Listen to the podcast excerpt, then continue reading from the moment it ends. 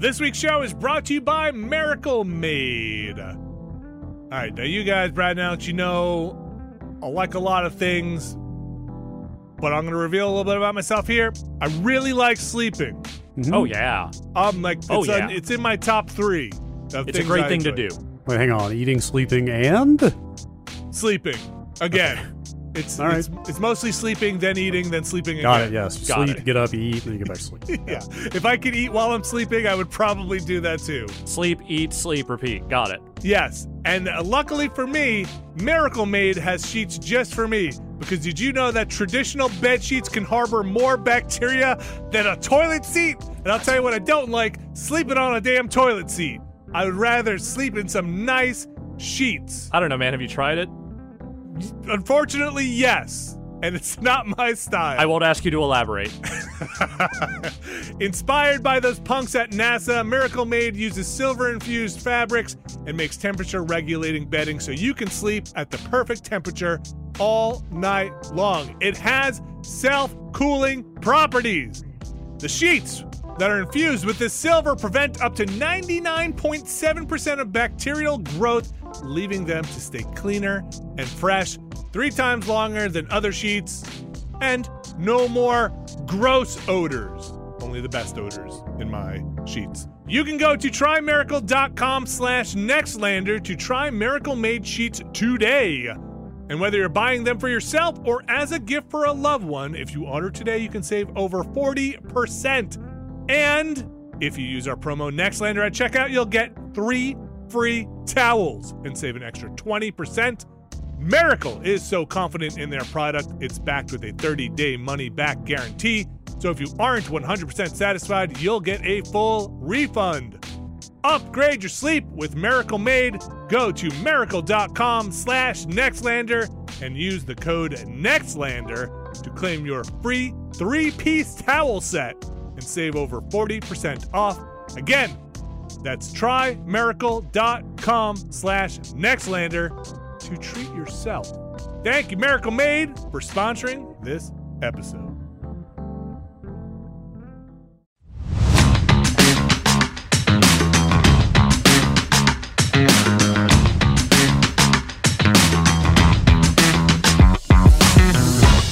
Hello, everybody. Does it feel. Hello, everybody. Does it feel like we've been doing this 15 times?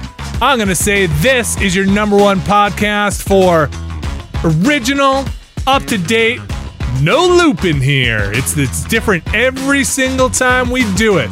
We don't come back in. I'm not waking up on the beach with a with a bottle in front of me. Who knows where I'm waking up today? I could have a bottle in front of me anywhere. Brad Shoemaker, how are you? That lucky guy who gets to remember from loop to loop. Also, this is your number one podcast for lasting for 15 episodes That's right. Wow, hopefully more. that's, that's and counting. yes, that's right. That's right. But hey, every loop is another iteration. Who knows how long we've been doing this? This is the 15 in this loop. Next lander plus plus. Alex Navarro. Can't believe it's been 15 years, guys. It feels like it just like slid right on by. You know one- that would that joke would be funnier if it weren't actually like 15 years of podcasting. like if we were just doing this for a year. I wasn't two. joking. Yeah, it was, it's uh, it actually kind of has been around 15 years, folks. This is the Yeah. Next Lander podcast, and this is episode 15 uh, for uh, September 16th. If you're listening to this on a Thursday, the day when the real loop starts, get your booties on because it's cold out there. God, stop refer- It's really not. Stop referencing Deathloop. We, I, you're just gonna make me want to talk about Deathloop. What else you We're got? gonna we're gonna Well, we are going to talk no, about I know, Deathloop but today. immediately. So We're going to talk about Deathloop. We're going to talk about uh, WarioWare, uh, which has kind of had to loop, Get it in, together. loop in its own sense. And uh, I played a little bit of uh, uh, Lost in Random, and we'll touch on that a bit. Then we're going to get into the news to talk about I don't know fun stuff like lawsuits and uh, showcases and some other some other goodies. But first, I want to tell you uh, a little bit about uh, the state. Or actually, Brad, I want to ask you a question. oh, So Is it tech related? it is a little tech related. It, Okay. it is has a tech bent to it. When Crime? what, what uh, so I just reinstalled Windows 10. So Mm-hmm. um, there was a realization we had that uh, uh, the the computer I was using for vMix was better than the computer I was using to play game, more powerful than the computer I was using to play games. So I've turned my uh, my one that I use to play games into the vMix machine now. So that that is my uh, and now I've got uh, this Ryzen machine as my gaming computer, and Okay. I thought, okay, but I wanted to keep the hard drives the same. So, uh, and I, you know, I was very nervous about like, well, I've got this Intel chipset that I'm on this Windows install that I'm now just going to slide into this Ryzen architecture and fingers crossed and, and hope that it's, uh, I've never ever, um, you know, uh, been I've I come from a generation, the greatest generation, that was scared of AMD. Right? Uh, that was that that It's true. Everyone who fought in World War II fucking hates AMD. was Yes. scared of scared of AMD. Um, AMD long history of maybe would seem like more complicated. You had to get in a little little conflicts inside. You know, you're How not, is it? you're not making your own chipsets. Let's say certain uh, certain quibbles can arise. And and yeah, so like Intel always just seemed like the the more vanilla, more more uh, um, path of least resistance, but maybe not the most efficient bang for your buck path. Uh, Mhm. And then um, when we were back at the other job, I was like, "Oh, I'm going to build this Threadripper machine, and it's going to be this big." And that never came to fruition. But now, and then, uh, uh, so so now I'm I'm I'm sitting here gaming on Ryzen, trying to, and it, it didn't go that well. Like it, it went okay. Like I swapped swa- well, I swapped the drives out, and then you know, listen, we all knew that this wasn't going to be a happy marriage of uh just taking my old Windows install and sticking it in this new new uh, computer. Are you Uh, telling me that you went Intel to AMD I on a Windows install? I did. Like I'm not even brave enough to go Intel to Intel on the same Windows install, let alone just, what are you doing over there? so I mean, it's one. I it's one of admire your bravery. It's one of the reasons that thing, like, I is one of the reasons I hadn't switched this computer out, you know, in all this time was because I was nervous. Like, I, I, the downtime is tough. It is much easier just to to build a computer and then just have it sit and do its new thing, um, and or have redundancy. I did not want the downtime here, uh, and so I was like, oh, I'm just going to see how long I can ride this out, and that was about 24 hours, and then, uh, Okay. uh, you know, I mean, it's worth a shot. Like, there's you have nothing to lose but time and headache, right? Like, yeah, it's, it's worth seeing if it would work, Well, it's- but, but It's not going to melt your hard drive. You just you, you Oh. discover there are problems. knowing knowing what I know, seems like chance of reinstall pretty high, pretty close to 100. percent pretty pretty seemed at first things seemed okay and then uh, i did my bios updates that hopefully fix some problems you know um, it- but that board was probably fine like you know i don't think the i don't think the board the bios update was worried about the driver conflicts at that point right like there's no the communic i don't you tell me i don't think the communication between the bios and the the uh, intel chipset installs in windows are going to be the conflict there Probably Um, not. yeah, probably I- not. Yeah, so I think that's not and that's not the issue. It's more of the clean Windows install. So I installed it all.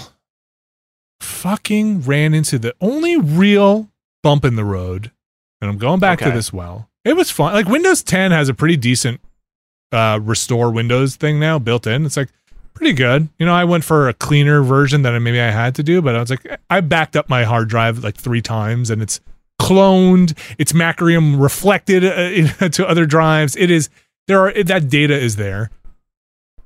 Oh, the Windows Store stuff. Mm. So first, first of all, on my original drive, this is. Okay, I'm going to surf through this very quickly just so I can share my pain. Um, my user was Vinny on my uh, original Windows install on this gaming computer. Easy to remember. It's me. Yeah. Uh, and I was like, oh, okay. And I have my Windows Store games installed to a separate hard drive. And Windows wants to make a folder called Vinny on that thing. That, of course, you know, is private only to Windows, or you know, it's very controlled. Uh, and so then I was like, okay, um, that hard drive staying in here. I'm not wiping it because it's got some other stuff on it. You know, it's gigs and gigs and gigs, maybe terabytes of, of games now. I go to set it up again, install the Windows again, and I install the Xbox uh, app and tell it to install games to that drive again. I'm like, good, just do it back in that folder. Suddenly, I see a folder called MINDC, Mhm. Mind. You Mhm. know, my- of course, my my username a lot of places Mind Cavity. Okay. It, it made a user mind in- Mm. instead of asking for. And now I was like, oh my gosh, that's my Windows user. Yep. Uh, and I looked at him. Of course, I looked at my user folder and like that's my user folder now, and not Vinny anymore. How do you change that? Well, that's like a whole registry hack and like getting into there, and, And, and now you and now you have soiled your brand new pristine Windows. that's exactly right. Now I'm like, well, maybe I'll just do it again and start over. You- I you- don't not even. I didn't wait changed for the sheets. You rotated the mattress. You bought new pillowcases. You changed the sheets, Yes. And then you pooped in the bed. Yeah, then the dog jumped on it with muddy paws, and Mm-hmm. uh, but like I didn't even see the prompt for that. Like I, I didn't even see the user prompt for hey, Or make like it- what? What should your username be? Yeah, because at Yeah. this time, this time I usually make a local user and I don't do the online thing. But this time I was like, you know what? I'm just gonna I'm gonna do it online. to Hopefully, sync some stuff up, and um, and that's what it, that's what I got for doing that. Yeah, so it will it will absolutely force a username on you based on your like Microsoft account or whatever, and your password for Windows will also be your password for your Microsoft account. Cool. It's really great. Um, good. I While you're here, could you tell me what that password is by any chance? yeah, Sure. sure. Yeah. Yeah, it's mine. Uh, it's uh, well now they want me to put a pin in too, so that, that happens. I could They- I could give you the password, but it changes every loop. So nice, good. it's only good. it's only so useful. I you know what my philosophy. You tell me if I'm a coward. I have just thrown in the towel and, and admitted to myself that my C drive no longer belongs to me. I well, Like, but th- like, I don't even touch it. I do not touch the C Who drive. does it belong to? Microsoft. Oh. so. Do you Hey, you install want- programs there? What's that? Do you install like native like programs? Yeah, Uh, totally. You do. Okay. Yeah, but you know, like the way the Windows Store like quarantines the install Ugh. folders and doesn't even give you permission to touch them, right? It's just like, you know what? Fuck it. You win. just do what you're going to do with my system drive. I don't care. I'm never going to look at it again. Just fuck off. But then, but then it was like the window, the games like Sea of Thieves and Microsoft Flight Sim are on this other drive because they're huge, and then that folder is also permissioned up the wazoo. So, Uh, yes, so if you're like me, you also tell yourself that a large part of your E drive no longer belongs to you as well. So what I was going to ask you was, what do you know about this Windows 11? It's just, Ah! do we get in? On, do I just get off the next stop and How do you how do you feel about a centered start menu? I don't. How do you Does feel about you can't move it? How do you feel about uh, locking the taskbar to the bottom and never being able to move it? My taskbar generally stays on the bottom. I'm Okay. I'm not a side. I'm not a sidebar person or anything. You'll probably like be fine. People who people who I, are I see very a mix happy. of things around Windows 11 of people who just outright hate it, which I can't discern how much of that is people who just hate every new Windows revision, which I'm I'm almostly like honestly I'm right there with them. I do kind of hate every Windows revision at the beginning. But I've also seen some people who've been in the beta for that thing say it's actually not that bad if you have the right specs and it runs on your PC. Yeah, I, I- I think it'll probably be fine. Um, that said, they are going they are sandboxing even more of the low level OS stuff. So if you don't Oh. like things being taken out of your hands, uh, that- maybe, maybe don't maybe don't install Windows 11. So- I don't trust Windows to handle most things, and unfortunately, I let Windows handle most things. Yeah. So that's the part where it's just like, come on, man, come on, man. Like let me let me into the computer so I can at least look in this folder without ruining ruining the permission structure of this thing. Like I, I've done it before where um, I've tried to be like, well, I'll just change the permissions and I'll change them back so I can go in here and look around, and that completely destroyed my Microsoft store to the point where like. I couldn't. I, I don't know if you remember Brad when I was trying to get those H265 codecs on, and like the Microsoft store was like, "Oh shit's a mess in here. I don't even know what to do." So no, you're just not going to do it. And it's just like, well, this now I just got to reinstall Windows or make another user account on this machine because this one is just dead to me. You know there there is a new Windows Store in Windows 11. You just reminded me actually. Okay. Like things supposedly they'll get it right this time. I hope so. Y'all heard about that Linux? I do. I Go do like on. a Linux. I do like Linux. There's a. I don't know. A lot of very a lot of very angry people who hate Windows keep telling me Linux is real good. Well, Pretty sure you can play Psychonauts 2 on Linux, right? it's it's the year for it. Proton, like in all seriousness, Proton apparently is getting very good. Hmm. Proton was is the compatibility thing that the Steam Deck is going to use to run Okay. Windows games on Linux. Um, and there, you know, there I, there are other kind of like Direct 3D to Vulkan wrappers that, that allow things to be run on Linux. Like that stuff's getting very good. Like it's, I mean, I'm not, I'm not advocating anybody go out and install Linux right now. Know what you're getting into, but like playing games on Linux, kind of actually a thing now.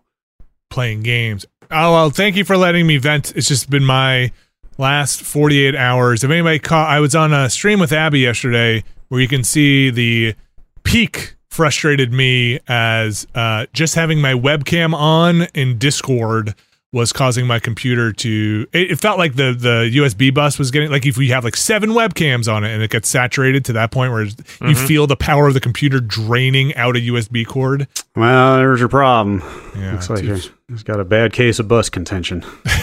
yes, my my bus contention and congestion possibly was uh, was at fault there. But that being said, now hopefully in this reinstall we're in a whole new. It's a, it's a little chuggy some places. I don't know. Just give me the drivers. Give me the good drivers. Just give me the drivers without the fluff. Do I need to put Intel's whole LAN support thing in here? There, there are no good drivers. Can I- just put the drivers? I did just put the drivers. Do I need the Pro Set Intel stuff? I don't think I do. I've used that stuff before for setting up like aggregate links and stuff. I don't think I, know that's what I'm doing. Maybe here. not. Maybe not. That's not what I'm doing here. Just keep an eye on the BIOS updates. Or should I have just left it how it was and let and let both of these computers just age into uh, uh, obscurity and then just get them both replaced when the time comes and never mess with computers again? That that sounds kind of liberating, actually. just let them just let them die a peaceful death and just uh instead of being like well you know it would make more sense this is a faster thing i don't think vmix is using all the properties there I mean, t- I, you know, I can tell you soon. I'm coming up on year six of this PC that I'm using. So, it's time is it? No PC has ever lasted. well then you're it sounds it sounds like you're time. you're ready to turn that computer into a vmix machine It's probably time.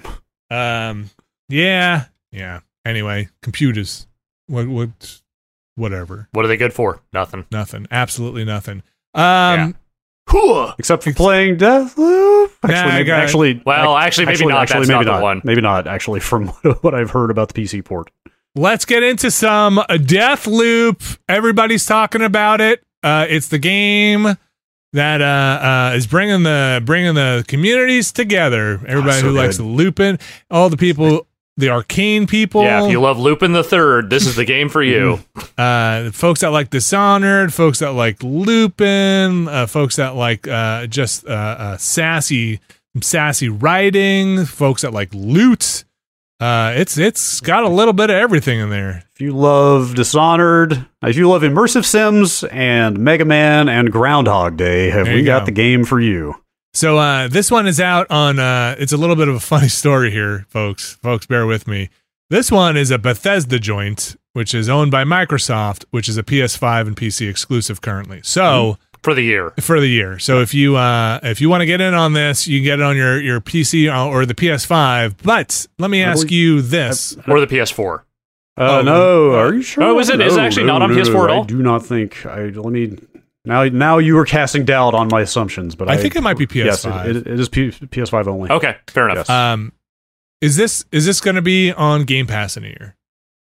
Oh, yeah, absolutely. Definitely. Okay. I, I, they may have said that, but even if they haven't said that, they might as well have said that. Like, 'cause, Okay, you know, yeah. it'll be as great as it is. I mean, it fucking rules, but you know, it'll be, it will be kind of last year's news by the time it makes it to Xbox, right? So they have no no reason not to put it on Game Pass at that point. And was- yeah, ge- generally, first party, you know, Microsoft has said all first party Right. Xbox releases will be. Technically, it's under Bethesda, even though they own Bethesda. So, like, there is maybe a, d- a distinction without a difference there, but it'll it'll be on Game Pass. I, that's the thing. I don't think that distinction is a difference at all By- by because they've then- already jammed a Yes. bunch of that Bethesda stuff Yes, onto Game almost, Pass. Almost all of Bethesda stuff is on there, and by then they will have been, sub, you know, uh, subsumed even more into the machine. So Mhm. so the uh here's where I think we're at in a year. I think this game has uh I'm surprised it didn't launch with the season pass, but uh um I bet there's Yeah. some I'm surprised there's just uh I I bet there's some DLC in a year that makes this an enticing thing for Game Pass. and you buy the yeah. DLC. I bet Microsoft is like make some fucking DLC and launch it when this thing hits Game Pass. Yeah, I mean, well, before we start getting into the nature of what the DLC is, we should probably actually say what's going on in this game. What's going on in this game? no, game? I said it. I said it. It's Immersive Sim Yeah. plus Mega Man plus Groundhog Day. What else do you need to know? Yeah, all right, fair enough. No, no other information needed. Deathloop Uh, is really good. Like, so it's a I- very it it's, it's a very good video game. I I am like feeling obsessive about it in a way that I haven't felt about a game maybe all year. Like kind of can't stop thinking about it and what I want to go do in it next. Um, yeah. So I finished it. I I uh, I I got the credits for it. Um, and The only thing, the only thing I would say, my biggest, okay, my biggest criticism of it is, uh, it didn't wrap up. I didn't feel great when it wrapped up, but I wasn't Ooh. disappointed with it. Like it just, Okay. it was more of like, oh, that's it, huh? Meaning the way that, excuse me, meaning the way the story resolved, or like what you did at the end to. No, I actually really loved the last, the last whole setup. It was actually the thing, like just the story, just like Okay. the, Okay. just kind of where it leaves you off, where it, where it stops. You know, the game stops. Is just, um, you know, the game stops. It just, it just was a little like Your problem is that it stopped. Yeah, because I really, really, I played through that last sequence on my own after I had even beaten it, just for funsies, uh, just Huh. to keep doing it. Well, also because I wanted to try uh, and see how many different endings there might be. I've got, yeah, that's a big question for me, which I know you just finished it, so you're not in a position to answer yet. But like, how many different ways it can play out? Because it is very much a game about experimenting Mhm. and and choosing your own route through things and doing things your way. But like, I've I've gotten deep enough in that I think I see what the end game is. And yeah, I think, and I think I, I can imagine why it would be fun to do that because I think I, It's- I think I know what the ultimate goal is to beat the game. But like, but again, everybody's route through the this game is going to be completely different in, in terms of what order they do things in. yeah. It'll funnel. It'll funnel to a place where everybody's doing the same thing. I think. Right, I don't. I don't think you can actually go out of. I don't think you can.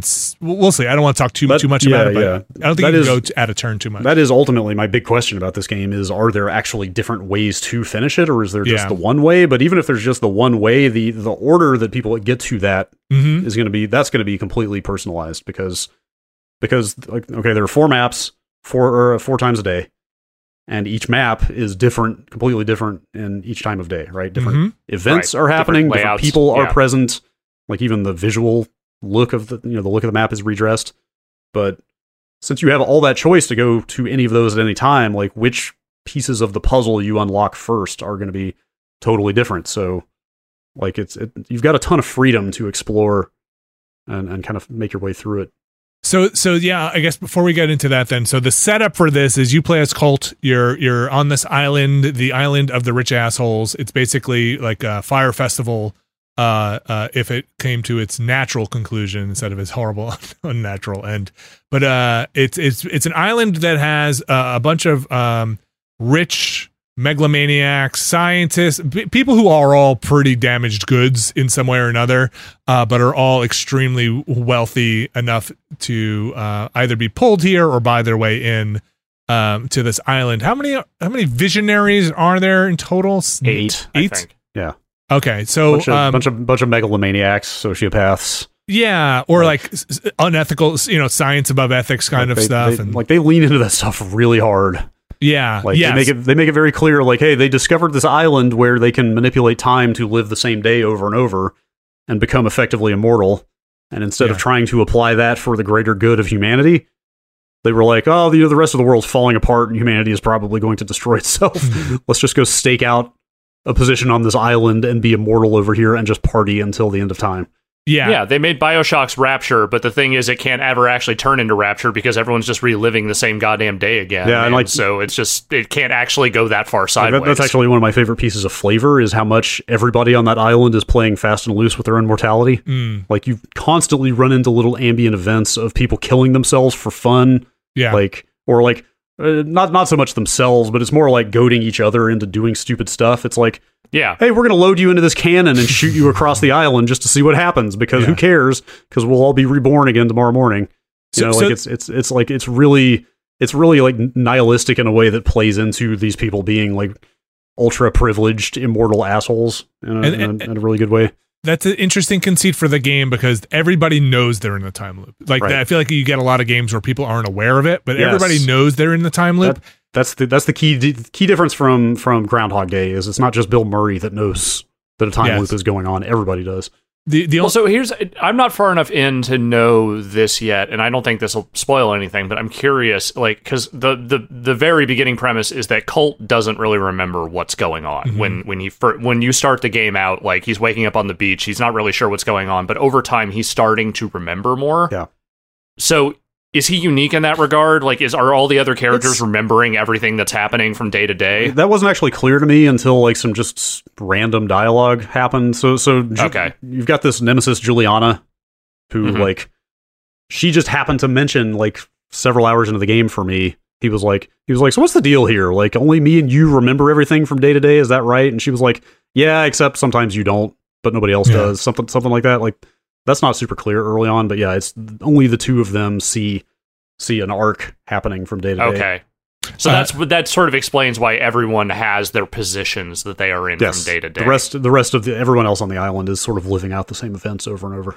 I don't know what's. I don't. I don't need to know any more than that. That's fine. Yeah. It's just. I, I, the thing is, their dynamic is is interesting and fun and playful in a very nasty way. For the most part, like occasionally it gets a little I don't know if grating is the word I would use. They go real Hmm. hard on the smarm between them.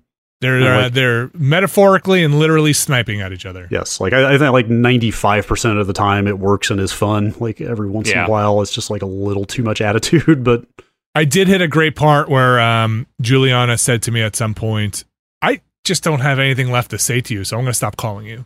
And that was the, and that was the last call I got from, Huh. from her on a on a loop. interesting. Uh, so yeah, I mean, I, was that- wondering when it would run out. That's way like I assume that there are specific story checks where you are going to get certain dialogue no matter what, Yes. depending on where you are. not even thing, not even but- story stuff. Like interestingly, like I'm kind of I don't want to get ahead of ourselves here, but I ran the same map at the same time multiple times last night, kind Mm-hmm. of experimenting with some stuff, and she actually commented on the fact that I was going after the same person over and over. Like there's a lot of dialogue in there that they wrote to cover all kinds of different situations. Yeah, that that time you the the time you we played on the stream and then you killed me as Julianna was the first time Julianna had killed me. So the next time I loaded up, she was bragging about it, and my Colt was like, Colt was like, "It's one time. You got one good one in there." okay. Uh, so I thought that was interesting. Yeah, so she can she she can invade your game either as a, you can set yourself to offline and like AI her will invade you, Mhm. or you can leave your game open Yeah. uh, and anybody can invade you, or friends only. or you can leave it on friends only, and then not consider that Dan Ryckert would be playing the game on release night Ah, right. when you were like, well, I put it on friends only, so nobody who's who do I know that would actually come in here and grief me? Like if anybody, so like I got invaded and I was positive it was AI because there's no player name. It doesn't Mhm. tell you who is controlling the Julianna. I was like, boy, this AI is a lot harder than I remember.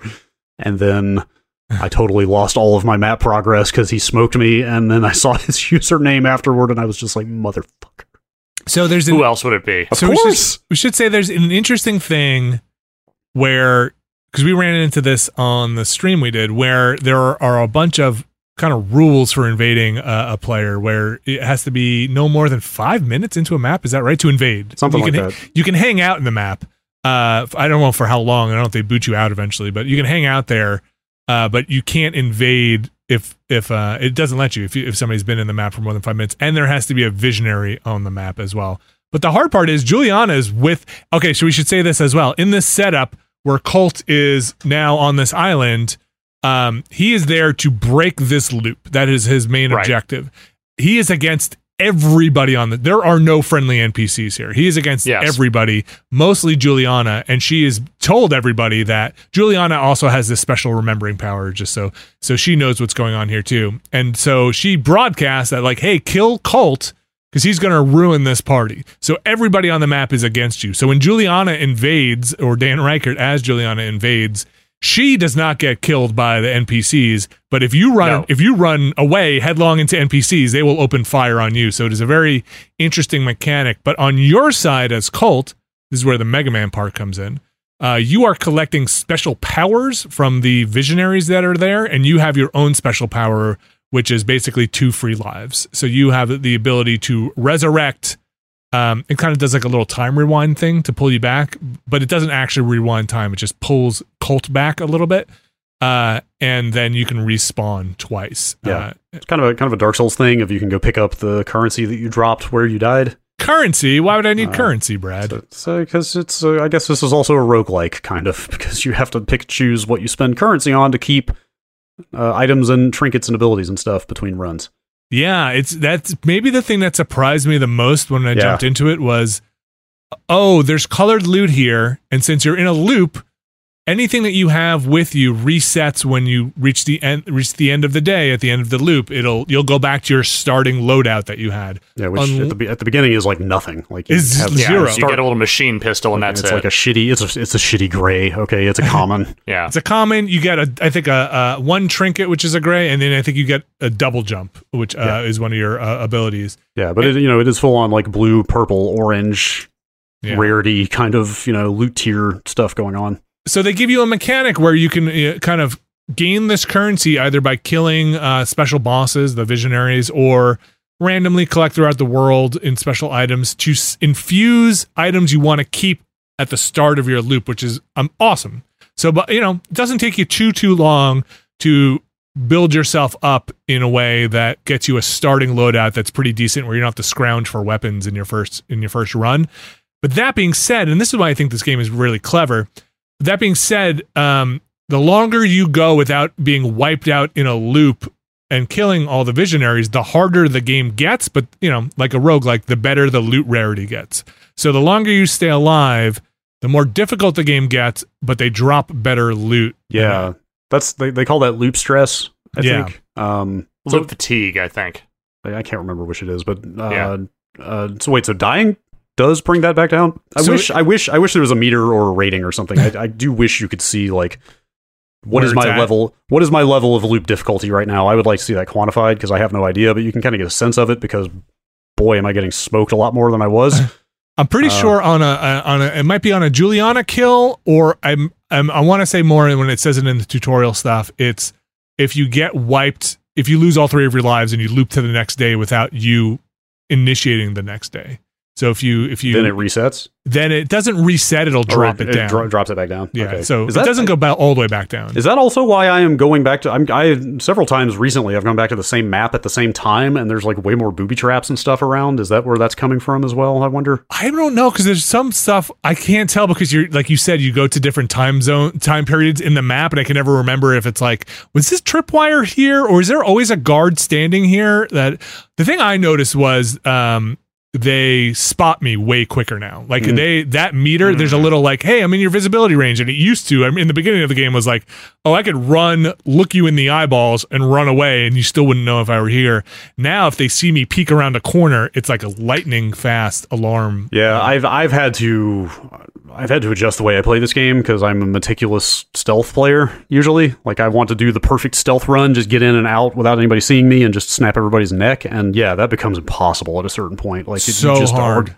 you are just going to get spotted, and you've got to make peace with the fact that you can just roll with it because like.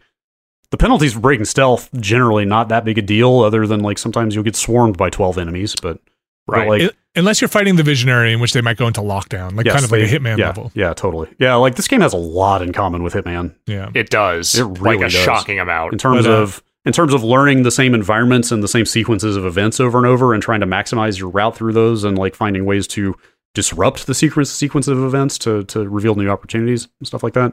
but you'll um you'll wind up in situations well you you have trinkets uh, and you have ones that you can put in your weapons, like hey, better rate of fire, uh, faster reload. But you also have personal ones that you only get four slots with. And Brad, you'll be happy to know at some point I got one that basically made me silent, so I could run Okay, up to a person. Um, because I got to the point, the game got difficult enough where I'd be on a roof walking, and people underneath me would start being alarmed What? because Oh, I was that's- like making noise on the roof um, which is you know, listen, guys running on the roof that makes sense. But it got to the point with that trinket on, uh, it was a purple one of it, and I could just run up, sprint up to a person and snap their neck, and they wouldn't turn Now around. we're talking. yeah, and that was Yeah. actually really fun, and that So was I- able, yeah. Well, no, it was it, it made playing so because eventually the the fun part for me was like how how quickly could I do this level? How quickly could I kill Charlie and get in and out of there? So so I won't say which visionary or which time, but I feel like I kind of broke the game last night Mm. because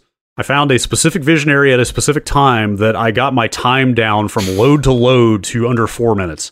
oh, that's could- pretty good. I could get in, go kill the person, take all their shit, and get back out in literally like three, four minutes. That's if You great. know the, if you know the route, but yeah.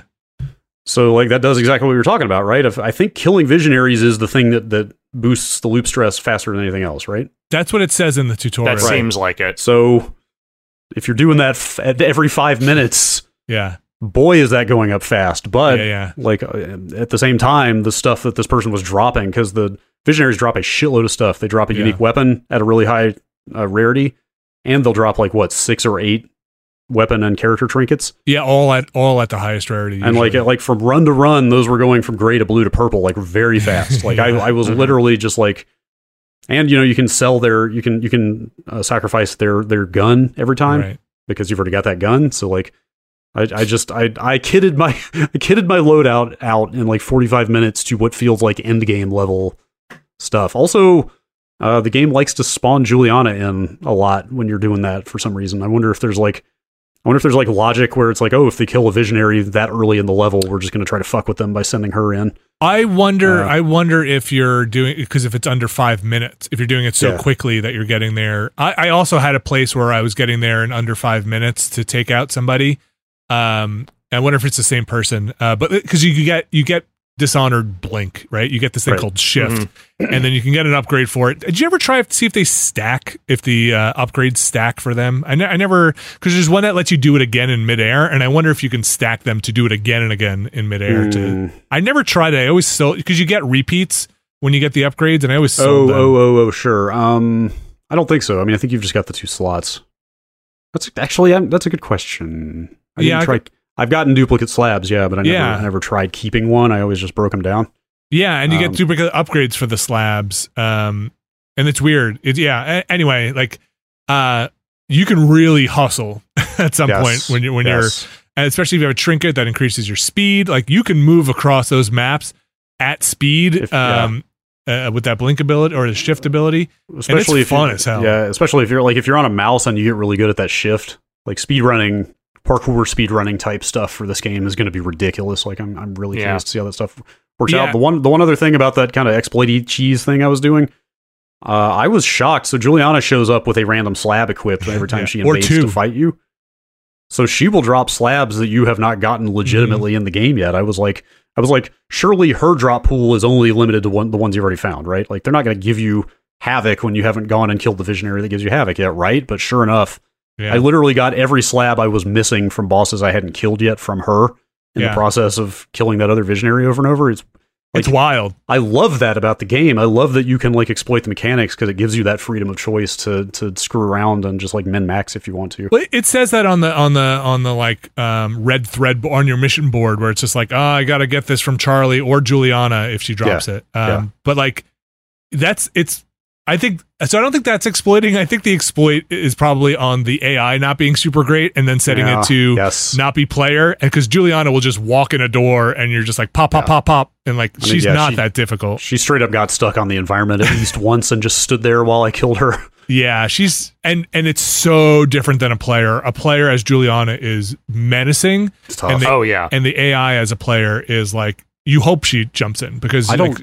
I've been invaded several times, not just by Dan, and I don't think I've killed any of the player Juliannas yet. Like it's It's tough. because because you Can are. you turn that off entirely? yeah, yeah. If you said, well, well, not the AI invasions. Even if you No, said, no, I just I just mean for like live players. Yeah, yeah, yeah. If you set yourself a Okay. single player, nobody can invade your game, and the AI is, Okay. is not too bad. But but you know, you are in the middle of all the regular enemies when she comes at you, and you Yeah. kind of you can't stealth her. Like she knows where you are at all times, so you Right. really just have to go guns blazing when she shows up.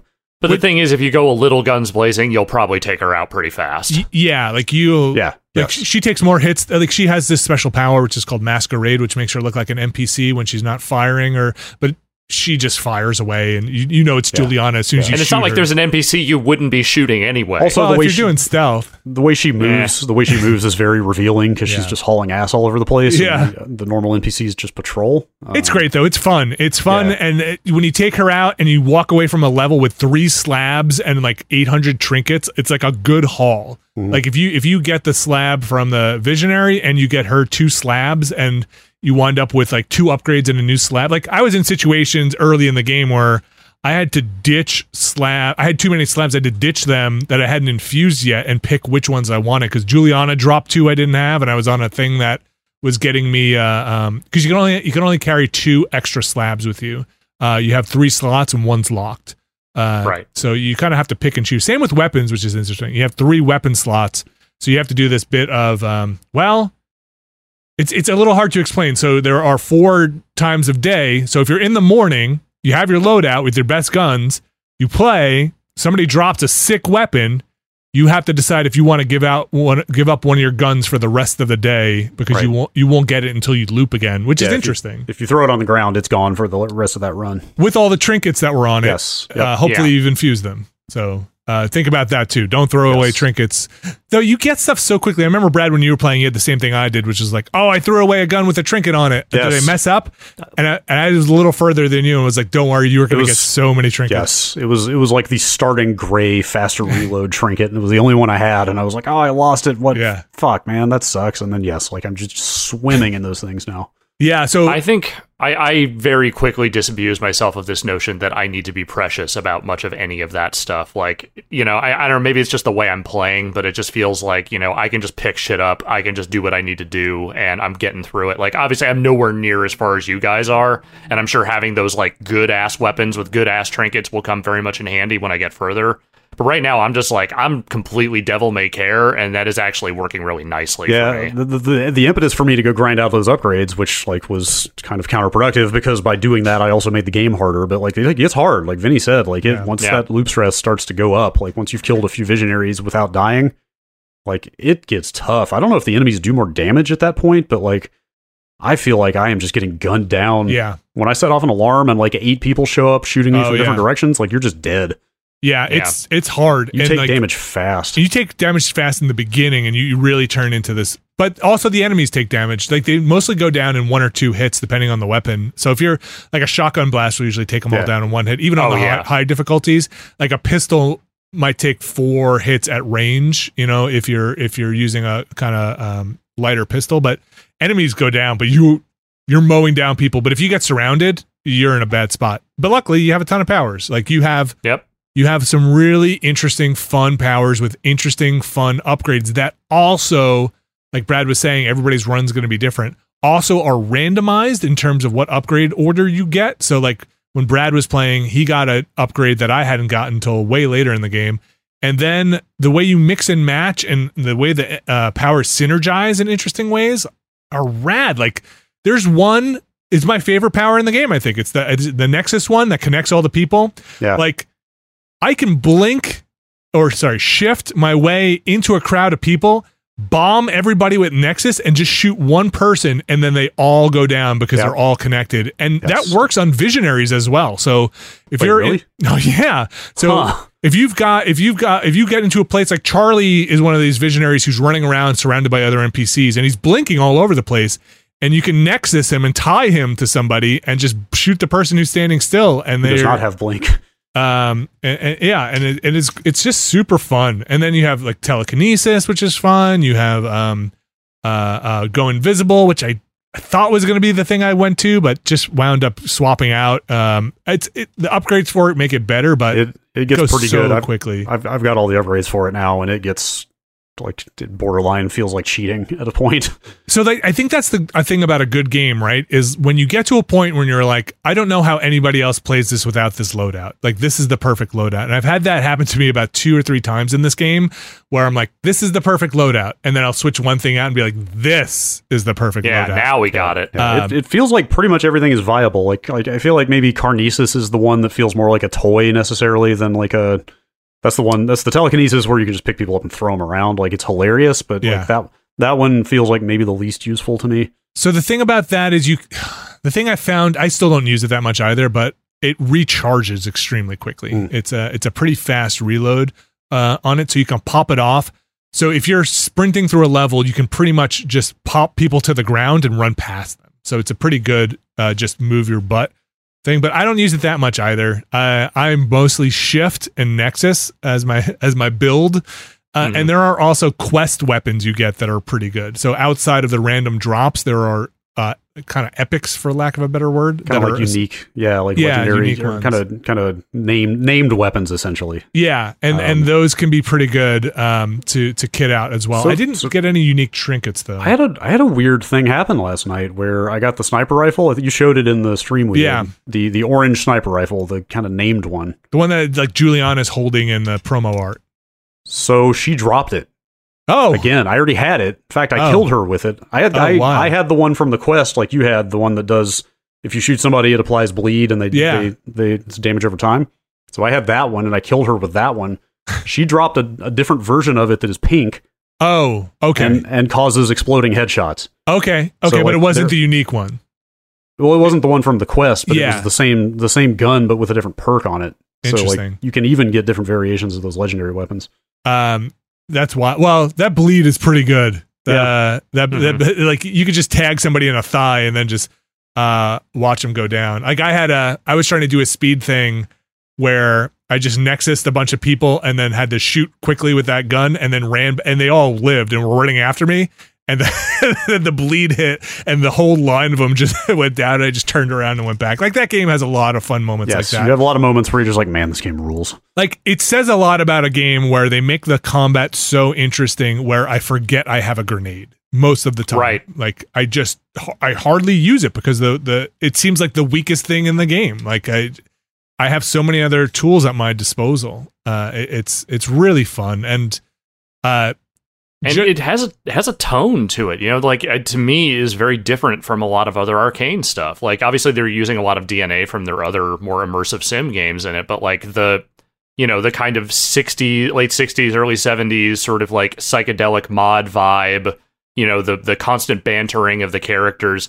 Like i don't this might just be entering my brain because it's there's literally a thing called aeon in the game. It's like one of the science projects or whatever but it kind of reminds me of aeon flux in a way where it's like these two sort of dueling characters and just like this incredibly weird debauched background where the main character just keeps dying dying horrible deaths over and over again okay. like it has a little bit of that to me and like i just it's just it's a neat novel approach to it, i yeah, think it, it's also it, uh, it reminds me of Singularity, that Raven game from Mm. ages ago Oh, yeah. on, the 360 because the shimmering. th- yeah, there, well, there's a lot of like kind of dual reality stuff going on, but there's also this like backdrop of like what seems like some kind of like fake Soviet military installation, like research projects lying around all over the place that this Mhm. like hedonist's paradise is built on top of. So it's it's kind of got that vibe going on too.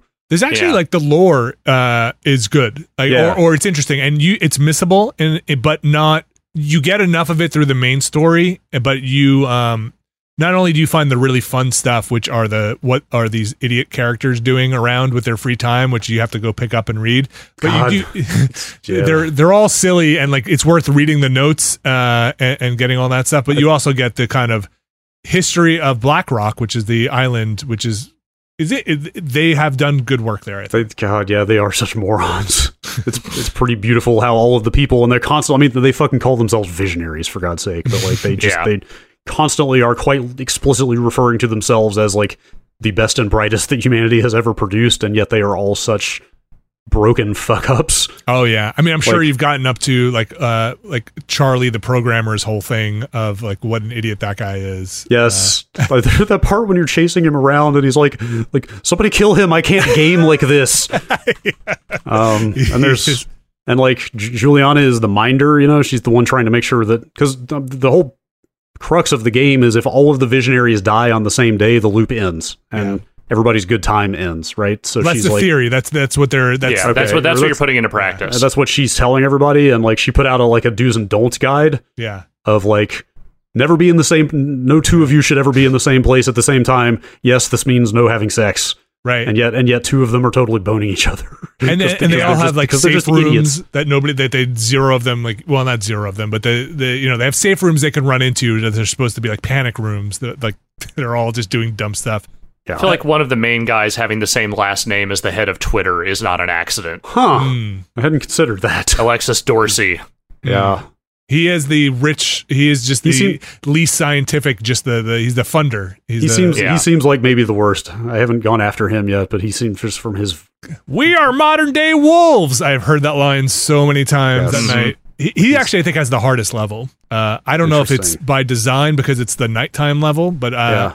I have I have murdered the most people on his level because every I have not made it through that thing without setting something off. I think there are obviously ways, but man, getting in and out of there without getting into a kill box uh, is a tough one. And there are a ton of people on that level, like at that Yeah. uh, at that party.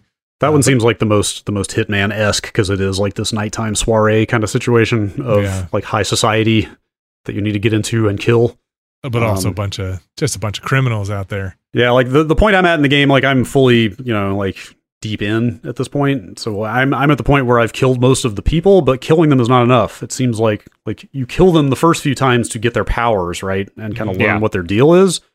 But ultimately it seems like you're gonna have to kill them in a different way to truly like bunch them up and get it all done in one day. Because by default they're not all in the same place at the same time, right? You don't have Right. time to do that. right. You've got Unless- eight people to kill in four maps Right. or four four time periods. for for, yeah, for kind of opportunities, opportunities. yeah. Yeah. So so puzzling out how to manipulate events in such a way that they are in the right place at the right time is kind of where I'm at now, and it's fascinating. I do wonder if there's exactly one way to do it though. Like Yeah, I don't know. Like, uh, I think it, it definitely it, de- it and it and some people won't like this, but it holds your hand a lot. It gives Uh, you yeah, a, a yes. marker that's like, do this, go here, do this, and I am so fucking grateful. I'm pretty that, grateful I for have that tell too. You. I think Yeah. there's Because enough. like I was watching you guys on that stream, like you when you were kind of rattling off all the different things to keep track of and all that stuff, and I had this like a lot like Kill Bill sirens going off in the background. I was like, "You are gonna hate this. This is too much to keep track of. There's too much going on here. You're gonna lose it." it's a ton And- of information. And the thing is, I'm not again, I'm not that far in. I'm just a little bit past where the tutorial ends. But having those markers and having those leads to focus on, and just like having it direct you where it, it you need to go to do whatever the thing is you want to do, is just such a godsend for me because it takes a lot of that stress off of me. Yeah, and it's very aggressive about uh, if you are even close to NPCs having a conversation that is important, it'll immediately add that objective to your list of things to do.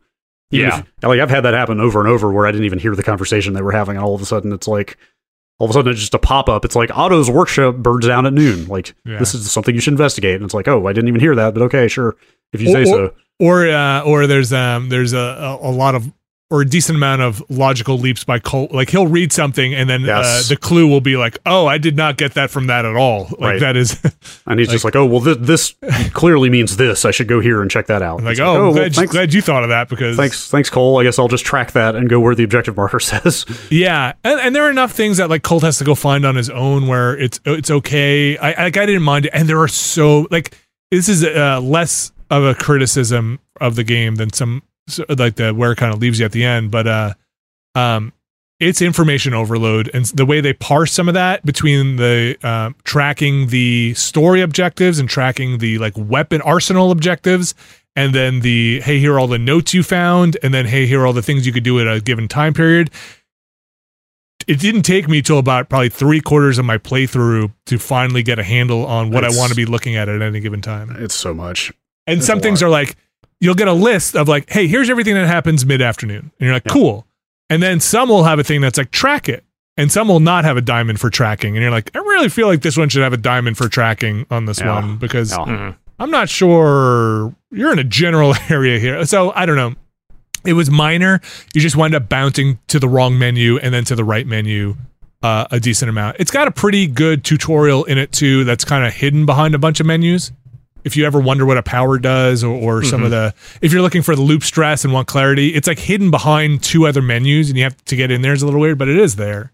I will say that the, the, the ramp up and the tutorializing the game, I, you know, people have said it takes a few hours to really kind of get out of the tutorial zone in that game, but like that tutorial time is not wasted. It does not mm-hmm. feel like you are doing nothing for a lot of it. Like it is ramping you up in a really smart way. And like again, it's one of those things that like I was very grateful for because it gave me good grips on Yeah. what the things I was supposed to be doing were. And then it kind of sets you loose in a way that doesn't make you feel like you're like, oh God, the possibility space is too big. What the fuck do I do? It is very big. You're not wrong. Yeah. There's a lot you could be doing at any one time. And uh, for for its credit, I will uh, I, I have to say, by the time I was done with it, I think most of my questions were answered. Uh, I had Mhm. still some lingering questions, um, some bigger ones by the end, but it wasn't a thing where I feel like they they I think they go out of their way to build a lore and explain what's going on because Colt by design is completely at a loss for he, he's kind of just going on gut and instinct and Yeah. um like hey, i guess i'm supposed to just murder these people without really knowing why um and by the end i think it is fleshed out in a way that is engaging and interesting and wants you to see what's going to happen uh Yeah, not just I'm- because it's fun I've I've broken into enough like labs and secret facilities at this point to start to kind of piece together what that stuff is and like a lot of it a lot of what's fun about that is that he finds that he was involved in a lot of it or like it's not even in the, just that backstory but all over the place Yeah. he is seeing signs of the person he was before because he was in league with these assholes like Yeah, he was he's their the- head of security Yeah, it's kind of a total recall situation. Right. I don't know. right like he he voluntarily decided to protect these shitheads Yeah. and like watching him kind of discover the nature of who he was before amnesia is like a fun part of how they peel the story back the last thing i wanted to talk about and i was gonna maybe i'll ask vinny about this is there's a ton I'm, I'm finding more and more i'm really impressed at how dense these maps are because there's so much like side stuff scattered around in the form of like pretty arcane puzzle That's not Yeah. Uh, Yeah, not intended. intended. Good, good word, wordplay. uh like pretty obscure puzzles. Like there's like like vending machines and like there's a quiz bot and Yeah. like an automaton that does some stuff. There's a lot of like things to plug batteries into. There's a lot of like button operated puzzles. Like there's a lot of like side shit that seems like it probably is totally optional but it's all very fascinating. Like it's all every time you see it you go like what the hell is that? You know? Like it's a lot of like it really create a lot of intrigue by peppering the maps with all these weird little side things that seem like they're optional like did you finish a lot of those because a ton of them i have like no idea where to even start looking for the code or the the button sequence or the answers or the what have you Yeah, so my, my two non spoiler things there, or I'd say three. One, I finished without um, probably solving the majority of those. okay Um, two is I never opened one delivery machine. Really? I, I still never found out how to get a delivery machine. that one is the most common one. of- Yeah. uh, the most common example of what I'm talking about is like every map has at least one like delivery pod, which like I marked gather, in your info, and it's right, like, like, like he'll he'll be like, oh, there there's in Updaam, there's a a, a delivery machine down the alley from where my tunnel is located, and it's just like, what. Oh. Part of that you get so many like hey this door's slightly ajar or they're making a delivery here at, like you get a lot of info so some of it i just but those delivery machines stuck with me um and the the third thing i'll say is after you beat the game you are a, it doesn't lock you out so you are Okay. able to go back uh, and explore that world to try and get that stuff. I was Okay, worried cool. about that as it kind of led you know, led me into the end game. That like, man, I haven't done those things, and there's so much I want to do. Should I move forward or just take ten hours to go explore? yeah. uh, but it does let you do that, which is very nice. It's So, just it's so satisfying learning all that stuff. Like the like the temporal aspect of the game evokes like the best parts of like Hitman and Outer Wilds and stuff like that to me of like knowing not just what's going to happen but when and Mhm. using that knowledge to your advantage to get access to things you thought you couldn't get to, you know what I mean? Just Yeah. just basic stuff, you know. It's just like, "Oh, I found a note here that says that the, the, these people borrowed the van in this garage and that they'll bring it back at yeah, noon or in the afternoon, and they said they'll leave the door cracked in case the owner needs to get in and get the key. Right. I was like, oh, that's how I get in there. I just need to come back. You know what I mean? so So so that's, that's a real basic example of the type of stuff I'm talking about. Like finding those little details uh, is super satisfying. they do an interesting thing with the structure of that game where you have those four opportunities to do stuff. Time doesn't necessarily tick forward. In say you start in the morning, it won't move to afternoon until you leave the map. Uh, So you you you do kind of have enough time to explore those areas as to your to your liking. You can walk into a, a game mechanic trigger, which will trigger a thing that now starts going.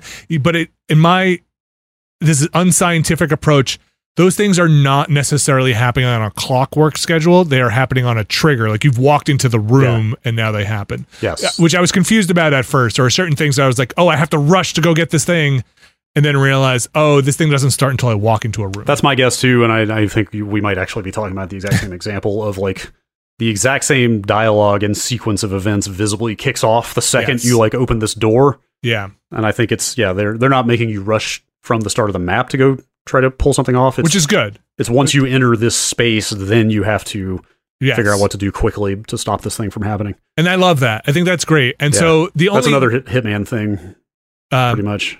the the only part that um get can get a little bit weird is they let you skip time periods too. If you're in the morning and you got you do something and they're like they leave the door open at night and you're like oh you can just skip forward or you can go hunt down other you, you can spend some time in a map. You can do whatever you want. Um, there were times when I was at like mid afternoon and it's like. I got to come back in the morning, being like, ah, because you can't go backwards, right? Yeah. And so you're like, oh, this was the only thing I needed to do. Or there was one particular instance, or uh, not spoilers, but like I needed to do four of a thing to not in the morning to not have to do the day again. And I, I messed up and locked myself out of one. So I had to do that whole day and then do one thing in the morning to then go back to the next morning to, to do it. So I had to burn a day, which is fine. It goes pretty quickly. Yeah. Um, You can you can skip the rest of the day if you really want. Like, Yeah. it's, it's it's pretty quick to just start a whole day over if you if you want to go that route. And there's something they they do a nice thing with the presentation where it's actually pretty satisfying to make it to the end of the loop where it's like, hey, you survived the whole day. What do you want to infuse? Spend all your money. Let's go. And you know, there's Colt kind of cheering himself on in the background, being like, I made it. Let's go. And then he wakes up again on the beach. Uh, fun game, really nicely Yeah. designed. I think I think there is a lot of room here to build on this platform, this game Yeah. Um, especially where things move and, and like the way they play with time. There's a lot you can you can flesh out this game in a lot of interesting ways with a lot of interesting powers and other things if they want to keep moving in this direction. But they've got and, a and really in a year where start. there's been a lot of time loop stuff, like I feel like they have managed to stand out. Like they made a thing that stands alone on its own and does not just feel like kind of a like okay, there's maybe one too many of these games right now. Like Yeah. I'm I'm invested in what's going on here. It feels it feels unique. Is the Yeah. like to me it doesn't feel quite. Yes, it has a ton of commonalities with different games, and we've been reductive about that in spots. But like it, the sum of the parts is feels like something that I have not seen before in a way that is utterly fascinating. And they're pulling from a lot of different parts is the thing. It's not just like one or two things that you're like, okay, they combine this into a sandwich. It's like, no, they're they're pulling from a lot of different places, and I feel like all those things are working pretty well in concert. it's fun. It's it's Yeah. a it's a fun game that makes you feel like you're you're molding the game around Yes. you, and Yes. uh, even it, it kind of had that like remember Telltale would be like oh they, they it gives you the illusion of a lot of choices, but uh, It gives you the illusion that Gi- Julianna will remember that. yeah, like illusion of a lot of choices, but you're gonna get funneled in. And Yeah. the whole time, it felt like I was really. I mean, there are a lot of systems in there that you are manipulating and breaking and and and bending to your whim, but uh, by the end, um, uh, by the end, I was completely satisfied. It's just um, um, I- I'm, curious to see what other people think when they reach the, the very end of it, and Yeah. um, and I think I I don't know if I got the actual actual ending. I saw a couple of them. Uh, but I don't know if I ever saw the like canonical one, so I'll be curious to talk to people at that point too. I mean, I'm gonna go back and play more of it. I started doing the thing where I started timing how quickly I could beat it in the last um to see how fast I could actually do it, just because it's freaking fun. Yeah, Just, just Congratulations, you're a speedrunner now. yeah, yeah, yeah. I Like lo- grinding that one visionary, like it was like kind of cheesy on one level because I was just getting upgrades left and right. But like it, it's by the same token, like optimizing my route through that level and figuring out how to kill that person faster and faster every time. Like that in and of itself is very satisfying. yeah, and you see what you can get away with, right? Like, oh, Yep. these NPCs never see me if I'm just this far away or whatever, Yep. or whatever it is, and it's it's really it's really fun, and you feel very powerful in it, which helps in that game uh, until you get cornered and, and improvisational. Like you, the powers are such that you can kind of get yourself out of a tight jam, like sort of faster than you can think about it consciously. kind of no just bullet like- sponges. Like even Yeah. on the visionaries, like they go down pretty quickly, yeah. depending on if they have a power or not. But It does. It generally does the hitman thing of like bosses are just as vulnerable as regular NPCs. yeah, yeah it's wild, like. wild. Um, yeah. curious to see what you guys think uh, by the end. Uh, and uh, I think it's a it's a fantastic game. I had to like I had to make myself turn it off and go to sleep last night, which is like I can't remember the last time that happened with a game. Uh, you guys want to take a break, and we'll get to the rest of the games and then the news after uh, Sure. after we come back for Sounds like a plan. a, a little loop. All right, we're gonna take a quick break. We'll be right back. This week's show is brought to you by Rocket Money. Brad Shoemaker, Alex Navarro. I bet you guys have subscriptions.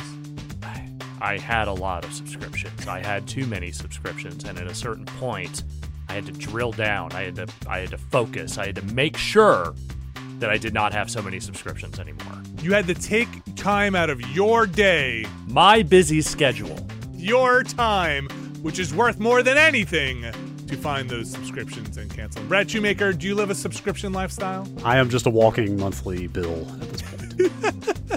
It's the world we live in. If you need help, boy, guys, I got some. Uh, I got some news for you. Rocket Money is a personal finance app that finds and cancels your unwanted subscriptions, monitors your spending, and helps you lower your bills all in one place. It says here that most people think they're spending $80 on their subscriptions, when in reality, the number is closer to 200. My God.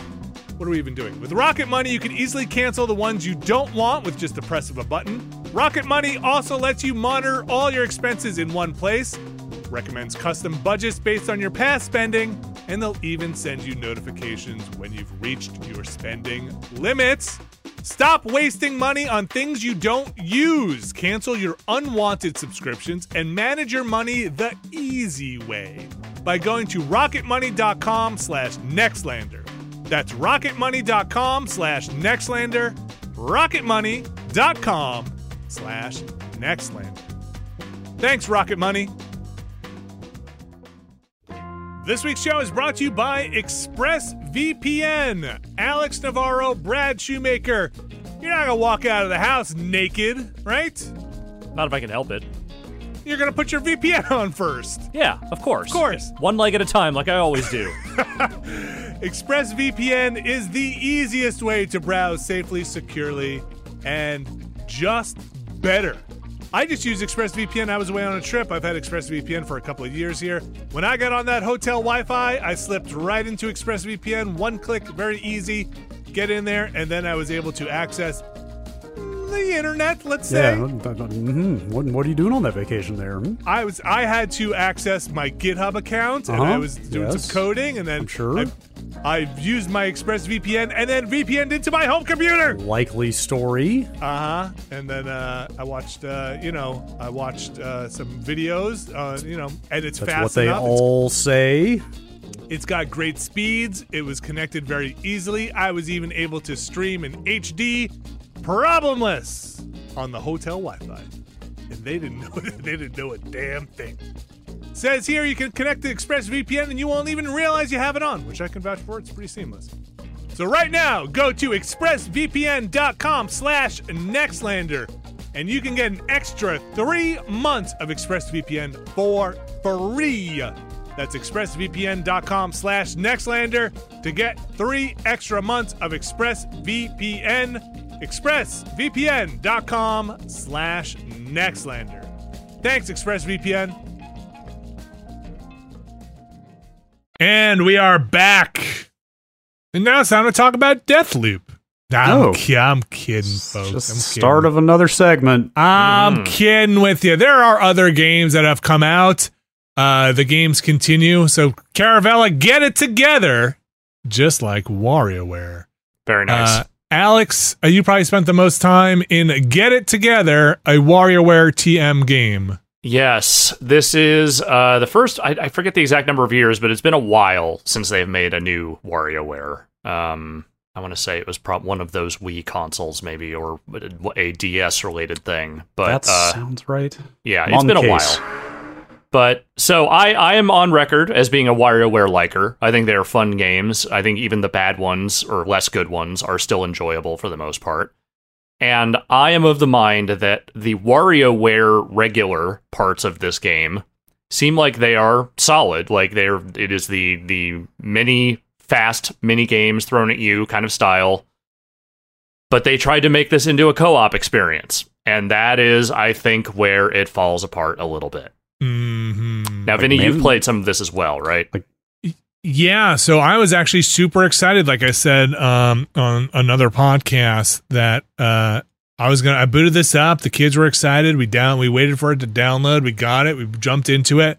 Realized I should have realized it was only two player. I thought maybe it might be more. It's two player, and then um, they kind of bounced right off of it at that first kind of boss. There's like a, a, a stage where uh, there's this boss that has spikes that Mhm. kind of surround parts of it, and if you hit the spike, you you know like WarioWare, you have to do the thing again. And uh, they hit the spike like four times, realized that they had to kind of restart each time, and then they're like, "Ah, just go watch some Beyblades or something, or, you know, do Mm. something else. And I was bummed because uh, uh, I I was thinking this was going to be it. This was going to be the the fun times. Yeah, I so Sam, and my girlfriend, and I have been playing it together, and she's a WarioWare fan too. I mean, it, we've it, I found that recent Nintendo stuff, co-op wise, tends to be pretty hit or miss.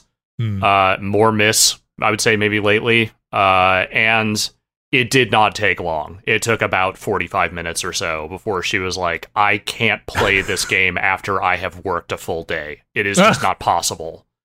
And I tried to I've like I've been trying to figure out like is it just the design that is the problem? Is it the fact that like just the nature of it is not like the nature of WarioWare because it's so rapid fire and because it is so reactive, trying to coordinate with another player is like too much. And I Hmm. think it might be. Or at the very least, it doesn't feel like they have designed for it in a way that makes the co-op feel like it actually flows the way that a normal WarioWare session would. I mean, WarioWare is a pretty demanding series when you get down to it. Yeah. Like, they kind of expect a lot of out of you fast in those games. Like you kind of need to hit your marks. And like the the boss fights, which as far as I can tell, those are the parts that are not timed. It's like they give you the rapid succession of mini Right. games, and then you get to the boss encounter. But there is a challenge to it, and like there usually the challenge is rooted around whatever character you've just unlocked. Because the whole thing is like Wario started a video game company, they all got sucked into the video game. The rogues gallery of people who hang out with WarioWare for completely indecipherable reasons are the people you are unlocking, and they all have their own ability that kind of goes into that stuff. Oh, so War- Wario, Wario is making a roguelike, huh? Yeah, pretty much. And so the the thing is like the different character abilities are like fine, but the way is like some of these levels and the way they're they're built around that stuff. Like what they have you doing in each section of challenge is that you pick a team of 3 characters. There's one that you're locked into no matter what because that's the one you're unlocking. And then you can choose from the rest of the team whatever it is. And WarioWare's Wario's is that he flies around and then he can dash and hit a thing.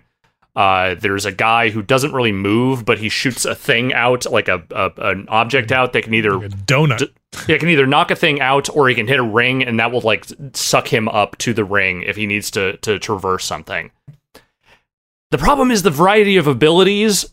Some mini games they just don't work. Like some of those characters just don't work well, and you don't know what games you're going to get beforehand. So picking a character like you can kind of rely on like, okay, usually I know what to do with this character, but sometimes they'll throw you a thing and it's just like I have no idea what the fuck this is. I don't know how I was supposed to do that with that character.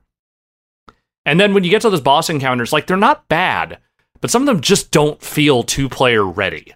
Mm. Like there's one that is you unlock like there's actually my favorite series of mini games so far is one that is all backgrounded with Nintendo games. Like there's a Fire Emblem mini game, there's a Zelda mini game, you know, like it's all just like Nintendo stuff. But the last one is a an extended Mario level, like a, a Super Mario World looking level. And the character you're using is in a little car that can only go back and forth. You can't steer it other than that. And he shoots a yo-yo out to like collect things and to knock things. On its own, it's challenging, but like doable. Trying to coordinate that with two people, where you're essentially having to like, you know, who's going to hit the yo-yo here? You have to knock those like moving blocks, like the ones that rotate, that like you know create a sol- solid platform when they're not rotating, but then you can jump up through them. Like trying to do all of that with two people just sucks. It just sucks. yeah, that's kind of um, it's it's a little unforgiving. Yeah, in a way that like, and again, I don't mind a little bit of unforgivingness in WarioWare because it is really just about rapid fire reaction. But like when you were designing this as a co-op experience, it really just doesn't feel like it's built for it. I mean, you know, like Wa- WarioWare is a is traditionally is a series of rapid fire failure states, right? Right. Like the when it's just you failing, Yeah, like that's okay, you know? Like it's Yeah. like, all right, fine, I screwed that up. I'll do better this time. But like spreading that potential for a roadblock for creating a, a roadblock by failing at something across multiple people with different skill levels just seems like a recipe for somebody feeling sad. Totally. Yeah, and that's what happened with my kids. I think like they were okay failing at the stuff and just moving on to the next thing. Like, oh, you fail at it. It's so fast. Five seconds, you fail. You move to the next thing. When we hit the boss and it was like, you know, they messed up like five times, and it's like, okay, and well now we have to do it again. I think they were like, I think this Yeah, is one time too many. That's rough. How how much of this game can be played by yourself? I think you can play the whole thing by yourself if you want. Okay. Like there's Yep. a s- like it's just a menu setting. Like you basically, you know, is there a second controller signed in or not? Okay. Mm. Okay. Yeah, I, I haven't tried it single player yet. I, w- I was got really too bummed that I'll try it again with my son. I think he might he might jump into it again. My daughter was just like put the controller down, and walked away. Like we're we're done here. And I want to be clear, like it, multiplayer WarioWare can be very fun, but it's usually it's when it's competitive. And you know, I just I think as a co-op experience, like it just doesn't feel fully baked. Hmm. Which has Yeah. kind of been my problem with some recent Nintendo stuff, like the the Yoshi co-op. You remember that, Vinny? Like that stuff Yeah. was not particularly well designed, and it just it feels like they are trying to jam co-op into some of these experiences without really having a good idea of what they're going to do with it.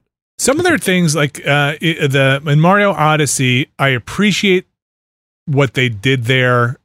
Is it fun? I don't know, but I, I liked what they were trying there. Uh, you know, did it lead to more frustration than fun? But my kids really appreciated being able to have me in there, and like they really appreciate when a game does have co-op, whether it's fun, whether it does the Pixar thing of like this is fun for the kids and fun for the adults. Like the adults will get joy out of this. I don't know. And this one, I'll, I'll go back into this one, spend some more time in it. But um, my initial reaction was WarioWare's fun when it keeps moving, and when it grinds to a halt, I I don't think it's. I don't think. It, I think it loses that magic. I like think so it- it's like a shark. It's only living when it, it has to keep moving. You know. Uh, Wario, Wario is definitely a shark. oh, definitely.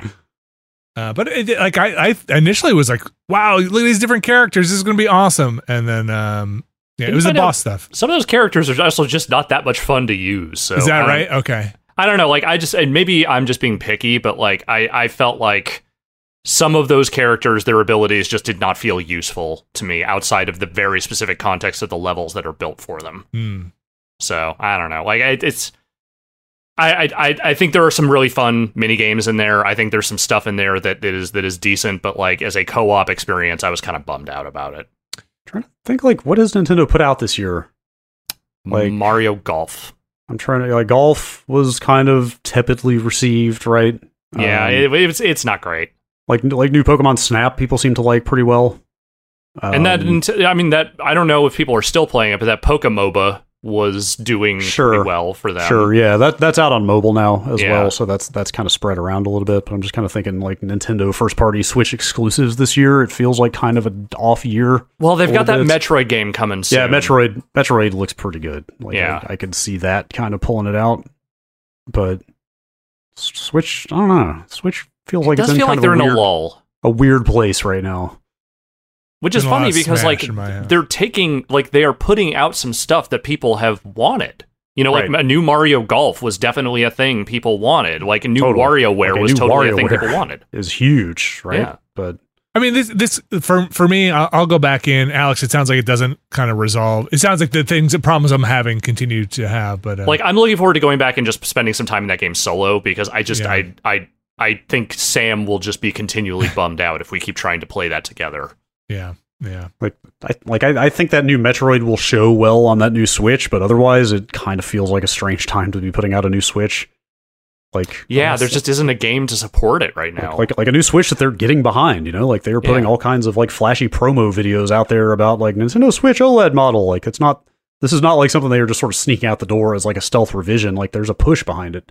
But Which the- is weird considering how little actual new stuff is in that Right. system. yeah, like the lineup, the lineup this year. I don't know, man. Like like if Zelda had made it this year, this would be a totally different conversation. But Yeah, I mean, and then also that Mario DLC that uh, that's uh, the Odyssey was the the Bowser's Fury thing. oh that yes, came out yes. this year. God, that's right, man. That feels like a different lifetime. Oh, that does. feel It like does, a- and also that thing was neat, but it was also slight. Like there wasn't oh, like a huge. I love that. that no, it's great. like- it's fun. It's just it's not like a big thing. It's just No. like it was kind of a neat experiment they put out that was fun. I kind of, I kind of appreciated how like. I think it's bigger than bite size, but it's definitely like a self-contained little thing. Now, there was Yeah. a lot in there, though. Like there was a lot packed into that map. I had a great time with that thing. It's fun. It's it's I- like I'm not dissing it in any way, shape, or form. It's just it it's not like a marquee Nintendo release. It was just Hey. like, hey, here's this thing you weren't expecting.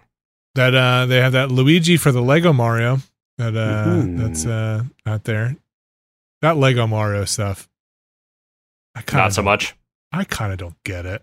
I don't know. Like you build the Lego thing and then you jump Mario around and it's got its RFID tag stuff to know or whatever sensor it's using, near field stuff to know that it's on a plant or it's on a mushroom and then Mario's I don't know. Maybe I'm too I like fun. I don't know. My ki- my kid has this. Do whoa there, whoa, buddy. Yeah, yeah. Let's not make any. Can you really say that? let's not make any statements we can't back up. I I feel sometimes feel like little commo- like people have a real Nintendo they give Nintendo a pass and think that everything Nintendo is supposed to be fun. If you don't like it, then you hate fun. Like Labo.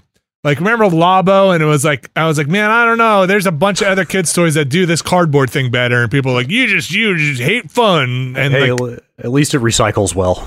Does it though? Like who knows? It's probably sitting in the trash somewhere. Like it's probably coated with enough. you, should, you should take your Labo and compost your garden with it. yeah, I Like, should try bio- it see if it's works. biodegradable. I don't know. Like La- Labo, the idea is neat, but like, uh, how many how many people are playing piano Labo these days? Or I mean, like One or even, two. even more more recently than Labo, like the the Game Maker Studio stuff came out like three four months ago, and like that feels like it really came and went as well. Very Yeah, much there's a- so. I people weren't really talking about that one. And, uh, anyway, Nintendo does put out amazing product. This one, I, I'll, again, I'll, I'll go a little bit longer into it. We'll see.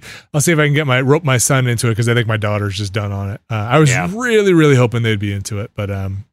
And again, I'll say it again. It is not a terrible WarioWare game. It is just if you are planning on playing that with another person, beware that it may not be a particularly rewarding or fun experience for you. Yeah, yeah. Make sure you guys are simpatico on that one. That's out. I also now. should see if the comp- if there's like competitive multiplayer because like I, that might actually just be more fun.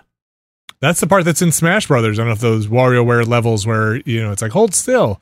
Yeah. That's where my kids knew WarioWare from when they jumped into this. That's uh fifty bucks out now on the Switch. Um, thirty dollar game that I played a little bit of. Um, did not expect this one to come in at thirty. I guess I maybe I didn't do my homework, but Lost in Random uh, released, and that's on PS4, Xbox One, PC, and Switch. Which um, when I was looking at this uh, on their website, it had PS4, Xbox One, PC, and then had a thing at the bottom that said also on Switch. It's like, oh, there's on Switch if you want it. Which- Maybe you know what you're getting into, considering how a lot of games run on Switch these days. Um, and so the Lost in Random's that very Tim Burton esque looking uh, game. Uh, to a fault, I might say to a like cribbing a little too much, but it, it is charming and it has that. It it just seems like it needs to pay credit there somewhere. Like it's so on the nose nightmare uh, before Christmas that it maybe is a little too much. Okay, but Do here's think- my question to you though: is Yeah. that is that actually still Tim Burton style? Because these days, Tim Burton style is terrible CG. Like I, well, yes, there is that. Also, I was going to say, like, do you think Psychonauts has a little bit of that, at least in the character design, like the way the, Sure. the some of the faces are proportioned feels Yeah. very Tim Burton to me. Uneven Yeah. eyeballs and the whole thing. Yeah. Like But it was Yeah, also like- that way in 2004 or whatever when that game came out. I'm Right. not saying you don't get influenced by stuff or but I just when you when you boot this thing up, it's even got like stitching on the like joints of the the characters, right? Like they're mhm. like, you know, put It's a, together. fun, it's, a, it's, it's a fine line between homage and infringement. Right. yeah, and I listen, I, I'm not trying to knock the artist and stuff. Like I said, it's well, well, well done. Almost I think maybe it's too well done. It's too well done where it's like, oh, okay. It- It's got it's it's got charm to it. It's nice. The the, the presentation I think works really well. The gameplay is um is is what's kind of on the tin. It's lost in random. You have this uh, die on your back that you roll. Uh, and when you roll it, you get a, a certain amount of points you can use to play a card. Each card has a certain value to it. So um, you have a deck of cards, and let's say you have five of them. Some are one, some are uh, some are two, some are zero. And you roll your die at certain points, and you get two. That means you can play a card that is uh, of a value of two, or you can play a card two cards that are one. Right. So that's how the card thing works. And to unlock your deck each time you want to roll, basically to unlock a roll, you have to hit character weak points to generate gems. So you're in a battle. Characters have these crystals on them. You shoot the crystals, they drop crystals, you gather them. Eventually, you get a chance to roll your die.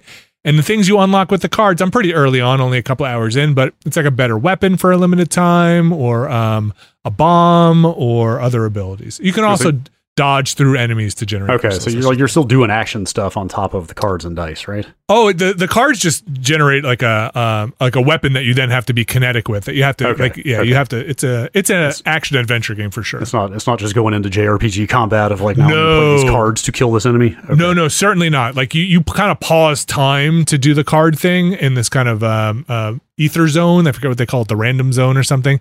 Play the card and then jump back into real time again and to use the do the okay, okay. Yeah. Like I, I thought this looked pretty interesting, but also like the amount of dice and cards in the trailers was a little intimidating. It's very actiony and and it, it moves pretty quickly.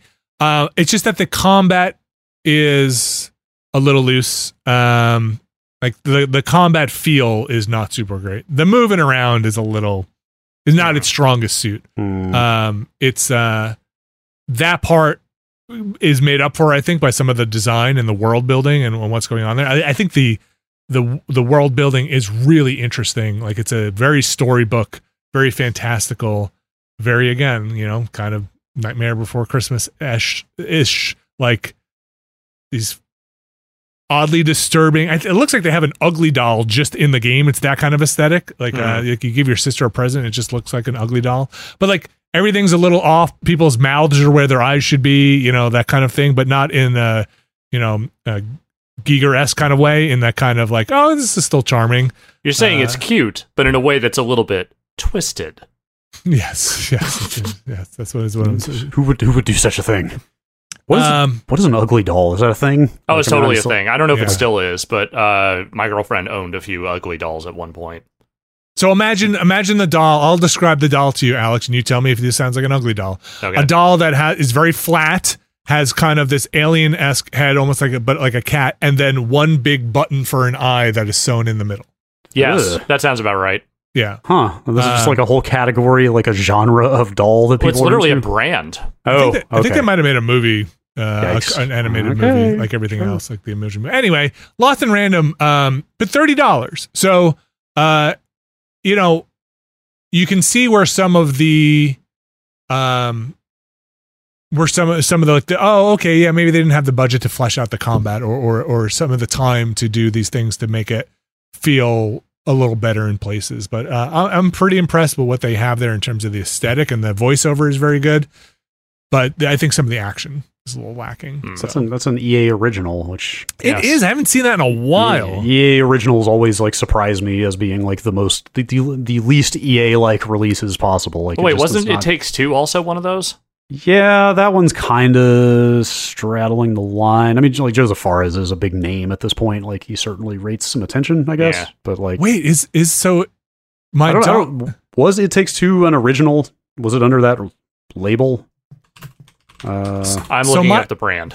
my daughter said the voice actress for the main character sounded like the woman from It Takes Two. And I wonder. okay. I wonder if it is the same person. It that is is on entirely that brand. possible. Yeah, you're right. It is like I don't know. Like they, they just don't put out a lot of games under that label, and it's just it seems like the kind of thing that like seems like the kind of thing that some new executive is going to come in and just kill that label off any day. Mm. But yet they keep managing to put some games out here and there. According to their website, there are exactly nine games with that. right, that label. Like it's, it's been around for a bit, and they they they don't put a ton of games out, but Two of them some- are Unravel games. Yes, that that kind of tells you how long it's been around. Like Unravel One was one of those. Well, I think Lost in Random is a good uh, selection for that. Uh, in they have my thirty dollars, so hopefully that Mhm. keeps the keeps it the label around a little bit. I, I'll, I'll probably play some more of it. Uh, I enjoyed it enough on the Vinny scale. I'll keep going with it. Okay. Um, yeah, it's it's got an aesthetic, and I, I'm kind of curious to see where the uh, story goes. I think it's actually the, the lore setup is pretty pretty interesting, very fantastical. Lost in Random, thirty dollars, PS4, Xbox One, PC, and apparently Switch. Uh, though I did not check out the Switch version. Mhm. Uh, also, I had a little trouble again for my PC. I'm playing it on the PC. I had a little trouble, as you mentioned at the top of the show, having trouble with my PC. If so, I can't really comment on this. If the game was supposed to have this kind of limited frame animation in certain parts, because it's got this very stop motiony aesthetic, or if it was my computer, and I think it might have been my Hmm. computer at certain parts, um, or the game's frame rate is inconsistent. I don't know. I, I can't comment on that. It could have been my uh, computer acting up, but it looked like it should have that kind of um, a little bit of stop motion in it. So I kind of chalked it up to that for a bit. Uh, I just might need another AGESA update. uh, my I might I might need to give me down give me down some uh, chipsets. Gotta gotta get that AMD generic encapsulated software architecture updated. Oh, oh, and more downloads. Just or or, not try to uh, put an old uh, drive into an older uh, BIOS and or a different set motherboard, and just hope they play well together. Anyway, that's not Lost in Random's fault. That's my that's my fault. Um, available now. That's Deathloop. In case you missed it at the at the near the top of the show, just in case you're somebody who just jumps into the back I was going to say, I was gonna say, I don't know how you missed the game that we spent half the Yeah. podcast talking about. Uh, but- WarioWare Get It Together available now, and uh, Lost in Random also available now. And so, with that, we turn our attention to the news. And in the news this week, some breaking news. breaking news. What is what is breaking? breaking this I cannot believe I'm reading this. Okay, so apparently it's new console firmware day. The uh, PS5 firmware uh, just came out of beta that allows you to install a uh, M.2 SSD, Yes. Mhm. uh, among other things. But that is by far nowhere near the most momentous console firmware to drop today. They updated the Switch to let you pair Bluetooth headsets. My God. You can How pair they- Bluetooth that headsets with the Nintendo Switch now.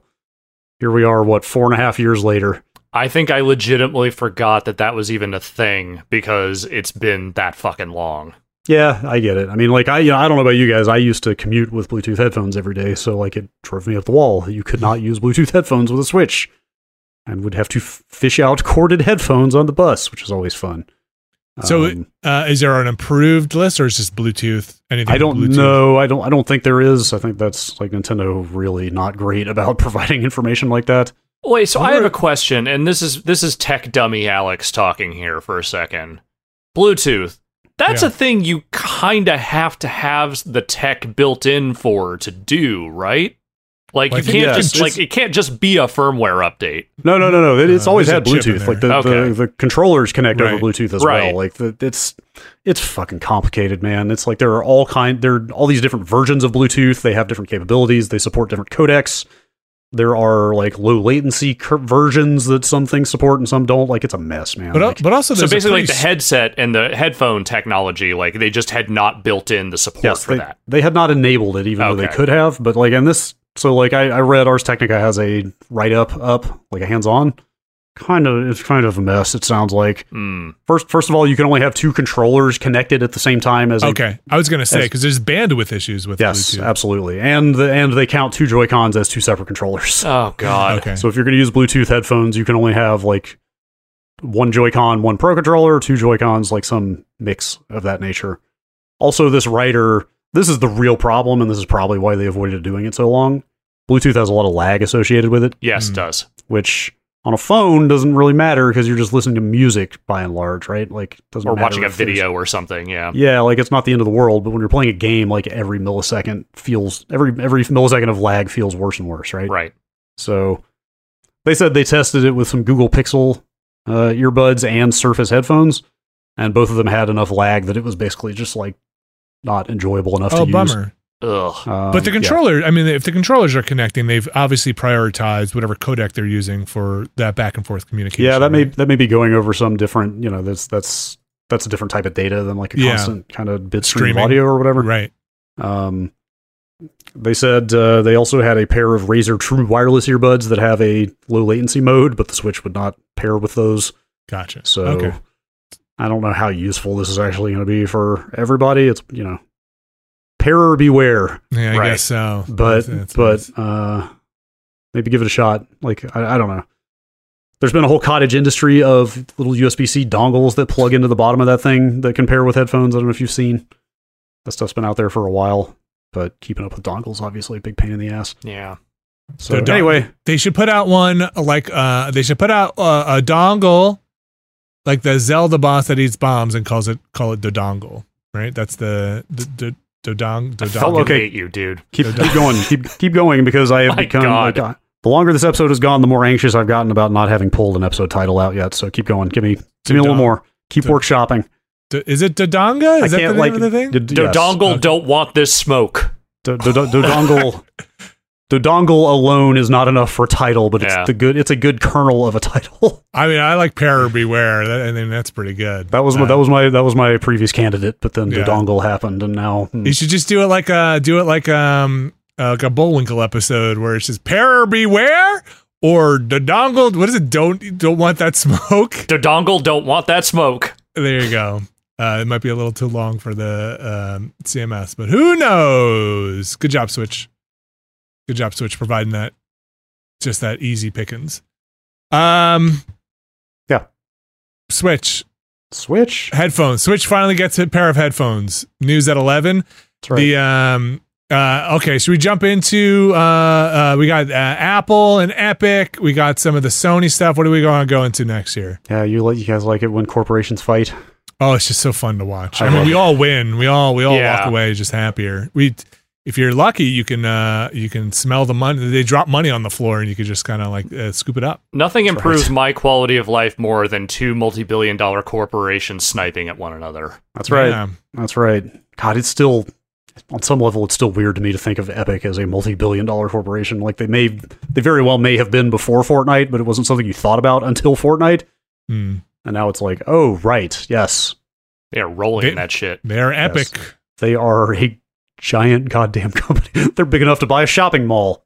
I mean, I'm sure Unreal Engine Which they did. still uh Yeah, it was huge. still Huge. be bringing that money Like in. that that alone, yes. A robust business model. What do you think? You, you think Fortnite or Unreal Engine is the on the on the graph on the pie chart? What do you think? Oh, is, I I mm, I would probably say Fortnite. you do? You don't think Unreal's got some weird back end stuff going on? That's like certain. actually, I mean, I'm sure they made a shit, make a shitload of money off of Unreal licensing, but yeah, but Fortnite is when you saw this massive expansion from them, right? Like that's when they started taking more investment from people. That's when they launched the Epic Game Store. Mm. Uh, like that was kind of the kickoff of this like new current, gosh. uh, very influential phase or era of Epic. Well, what? Why are they? Uh, what's the beef? What's wrong with Epic? Well, they- they certainly have enough money, and they are very happy to put their their their stuff on other platforms. Why? Oh yeah, oh yeah, they love they love working with third party app stores. Um, this is a lawsuit that was uh, uh, happened a while ago. Do you remember when the initial so filing? so was? yeah, the, like the whole story here is that a ruling came down in the Epic versus Apple suit, which my first instinct was to say, "Wow, that was fast for federal court system to deliver a verdict." Hmm. And then I realized this started over a year ago. Hmm. Still It pretty has been- It has been well over a year ago that all that free Fortnite bullshit kicked off when Epic started subverting Apple's payment model in the App Store and selling V-Bucks directly to you. Uh, and Apple was like, "Nope, breach of breach of agreement. You're off the App Store." So Fortnite has been off the iOS App Store for over a year now. Yeah, with the crux of that kind of being that Apple wants to use their their platform to funnel the the funds through, right? They take a cut, they take their cut, and they're like, you can sell stuff, but we take our cut, and you can't bypass that and sell Yes, directly to the consumer. Apple wants a cut of literally every transaction that happens on any piece of software on the iPhone that comes out of the App Store, which Right. is a lot. Yeah. Um, so, uh, it, it's weird because, um, Apple won on nine out of 10 counts. And yet, like you, depending on who you listen to, Epic won this or Apple won this. Tim Sweeney certainly does not think that Epic won it. um, the one thing that they ruled in favor of Epic on is that it is they they they um they instituted an injunction that allows anybody in the App Store to provide a link, a redirect Hmm. out of their app to like a web page where you can then engage with their own payment model. Right. So you can offer another path to to buy directly, Yes. but you just can't do it it can't be directly. based. Yeah, Yeah. that would be that would be like spawning Safari and loading a web page and having them log in there potentially, Right. unless there's some way to pass credentials over. But it's Right. still it is still way more of a, a like a, a burden or an obstacle compared to just putting a fat you know button in Fortnite that says buy V Bucks and give us all of the money. Right. Your Epic account's already linked. Your credit card's Right. probably in there somewhere. Like that's Uh, what they want, or yeah. even more than that. I mean, Epic would go further. They would love to get the entire Epic Game Store on on that platform if they could. Of course, like the, like that's really where this thing breaks down for me. Is like, yes, Epic, you are portraying yourselves as the little guy, but also you have you have ambitions too around Right. all this stuff. you have your own game Uh, store. Yeah, I mean, whatever. They've done a lot of you know they have done a lot of good in driving like cuts down on you know they're they do the twelve percent cut, not the thirty percent cut, stuff like that. Well, there's competition in the marketplace, Yes, right? So yeah. they they have they have pushed things in a more pro developer uh, direction. In a lot I mean, it, it's it, I would. It's easy for me to say it's not magnanimous because they want to get they want to get exclusives and they want to get stuff on the Epic Game Store as well, right? So they are doing be putting in place competitive practices to try and draw both the users to spend more money and get invested on the Epic Game Store and developers that bring the users on there. So it is, Yes. Yeah. you know, They're making moves that they can make specifically because they have the dual threat of Unreal and the uh, you know the Fortnite just funneling money into them. Right. So like they can they can afford to take a little bit of a hit as far as that that percentage is concerned because it doesn't really affect them. Yes. Granted, the legions of people who absolutely despise the Epic Game Store would not call those moves pro them, pro consumer for sure. But Uh, Look, I'm not here to evangelize Epic and what they do as far as that stuff goes. Like, I, I don't think that's useful to anyone, but I, I do think that the level of insane hatred that gets thrown around around the different market, like PC marketplaces, and who gets an exclusive on what is just so overwrought at this point that It- I just wish it would stop. like it's pretty overwrought. I mean, like that, you know, the Epic Game Store client is still a little feature light though, you know, like they're still totally. missing some some stuff that they really should have by now. Like I'm not an App Store developer, Yeah. but some some of the things, some of the baseline functionality that they still don't have, like, is pretty conspicuous. Unfortunately, they put all that budget into this lawsuit, so that's good. You're guess- never getting any of guess that shit. I guess so. Like, but the the the big thing for Apple though is that they did not Epic Epic essentially was seeking for the government to declare the iOS App Store a monopoly, like Right. as defined as defined under antitrust laws. Which I ain't a lawyer, but I think that probably would have been pretty bad for Apple. Yeah, it sounds like it extremely I- did not happen.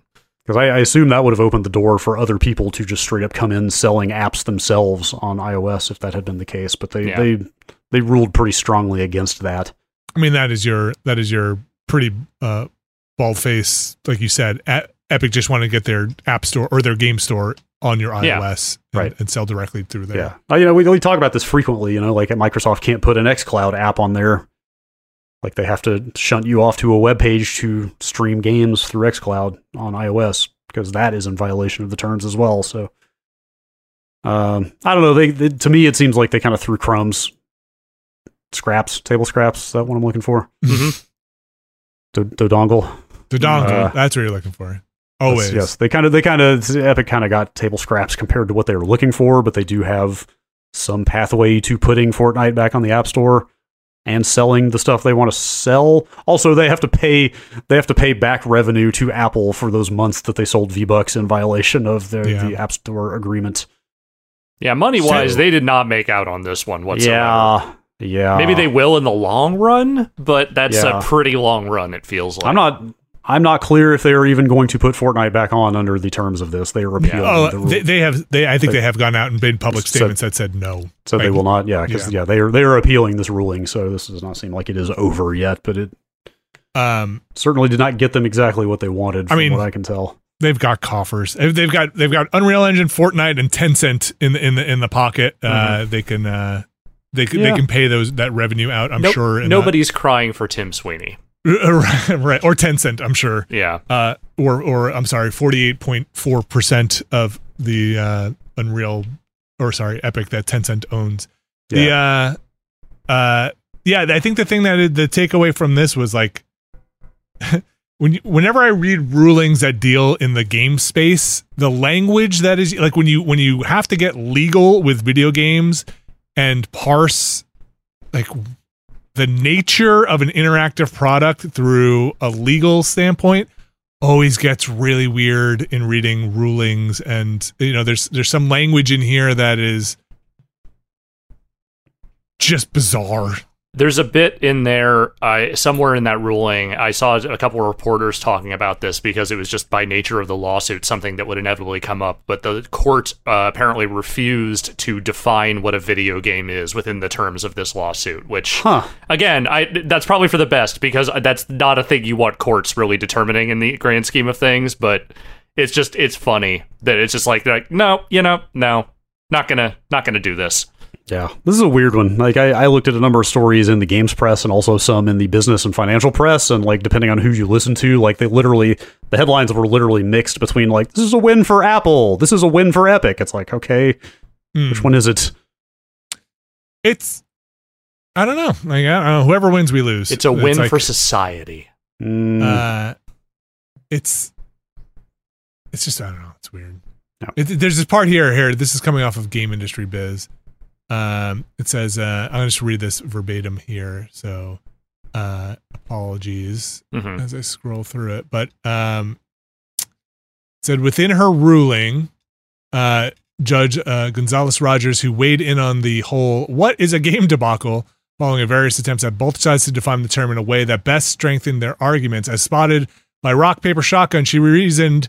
At a bare minimum, video games appear to require some level of interactivity or involvement between the player and the medium. In other words, a game requires that a player be able to input some level of a command or choice, which is then reflected in the game itself. This gaming definition contrasts to other forms of entertainment, which are often passive forms enjoyed by consumers films, television, music. Video games are also generally graphically rendered or animated as opposed to being recorded. Um, being a recorded level or via motion capture as in films and television like it all kind of makes sense sure Okay. Okay, now I have an episode title. the whole thing. Yeah, like that. Like it all kind of makes sense, but also like stop, stop! You're ruining it.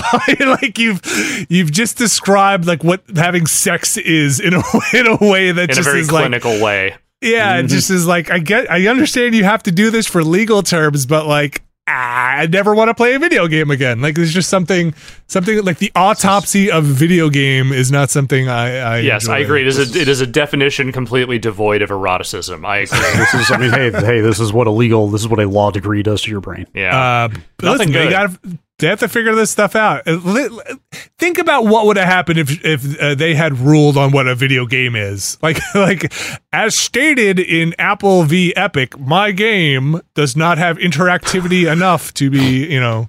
This, this just this reminds me of the Law and Order conversation on the Ramblecast yesterday because they are constantly citing precedent in that There show. Yeah. Constantly. Oh, in in People v Hernandez, blah blah blah blah blah. It's just like in, in Apple v Epic. Yeah, like like uh, that was not considered a storefront is not considered a video game in the classical. So therefore, my client could not have been murdered, could not have died in the video game and then died in real life because this is not a video game. So I don't know. It's We- Just for for the record, we are definitely lawyers. Oh, yeah. oh yeah, yeah. You should take whatever I say, uh, uh, Esquire. Does, does, does sarcasm play in court? Does that work? No, I don't think Oh. so. The transcript will not uh, will not have the sarcasm emoji. in Oh, don't worry. I'll, I'll put a little slash s at the end. It'll be fine. Good. Yes. Uh, yeah. Anyway, take everything we say with a grain of salt. That's just the the kind of I think our takeaway from reading other people's takeaway, who's probably who have probably read other people's takeaways. Um, and I have not read the entire brief uh, or the ruling uh, in like, like when it clicks out to the actual document, which are public. You can see those if you want. You think they uh, and they're in appeal? You said that already, right? Yeah. Yeah, yeah. Yeah. Epic is appealing. They Tim Sweeney was not. He was very critical of the ruling. Let's say Mhm. Look out, Supreme Court! that's right. Clear the Happy. docket. It's on the way. Well, why doesn't he Here we make another dumb parody commercial about it then? And we still got it's an appeal. We got plenty Mhm. of time. I will say he has been doing a lot of. Um, you know, Epic is based in North Carolina now, my home state. Like he has, he has done a lot of wildlife conservation. Like, I need to look up in the, I need to look up the details more to really speak on it. But he has been putting a lot of money into like land preservation, Hmm. which Is that why they bought that shopping mall? I don't know. The, the shopping mall is going to be offices. I know, I know. I hope I hope for one day or another to visit the new Epic shopping mall office. I've got to see what they do with that thing firsthand. Do you think it Uh, has like a, a, a Bretzel's pretzel or Wetzel's pretzels or uh, uh, just a hot topic? So in Sbarro, it? if, if if there is not a Sbarro, if there's not an employee Sbarro in that place, then what are they even? There doing? They isn't. That's Tim Sweeney's office. Oh man. Oh my gosh! Imagine you get to pick the shop where I like. I'm Mhm. gonna be in the Sears. Nobody wants to Uh, be in the LensCrafters. I call. I call. I'm calling the Spencer's gifts. yeah, this. Uh, listen, they're all back massagers. Um. So yeah, look forward to more on that one. Does Epic? Okay, I don't know much about the Epic Game Store in, on their in terms of their agreements. Did they allow you to sell DLC without Epic taking a cut? I don't. I highly doubt it. I can't imagine there's a Hmm. mechanism for that. Like it's just it goes all. I don't know. I, I, I honestly don't know. Maybe p- developers who know can speak to what the percentages are in, for DLC and cosmetic stuff that you buy. Anything that's like post release. Yeah, Yeah, I yeah. assume it. I assume it's the same twelve percent for DLC that it is for games. I don't know that for a fact, but but I, I'm sure I'm sure their argument would be like, hey, we're taking a way lower cut, but we'd have to take the cut. Yeah. Okay.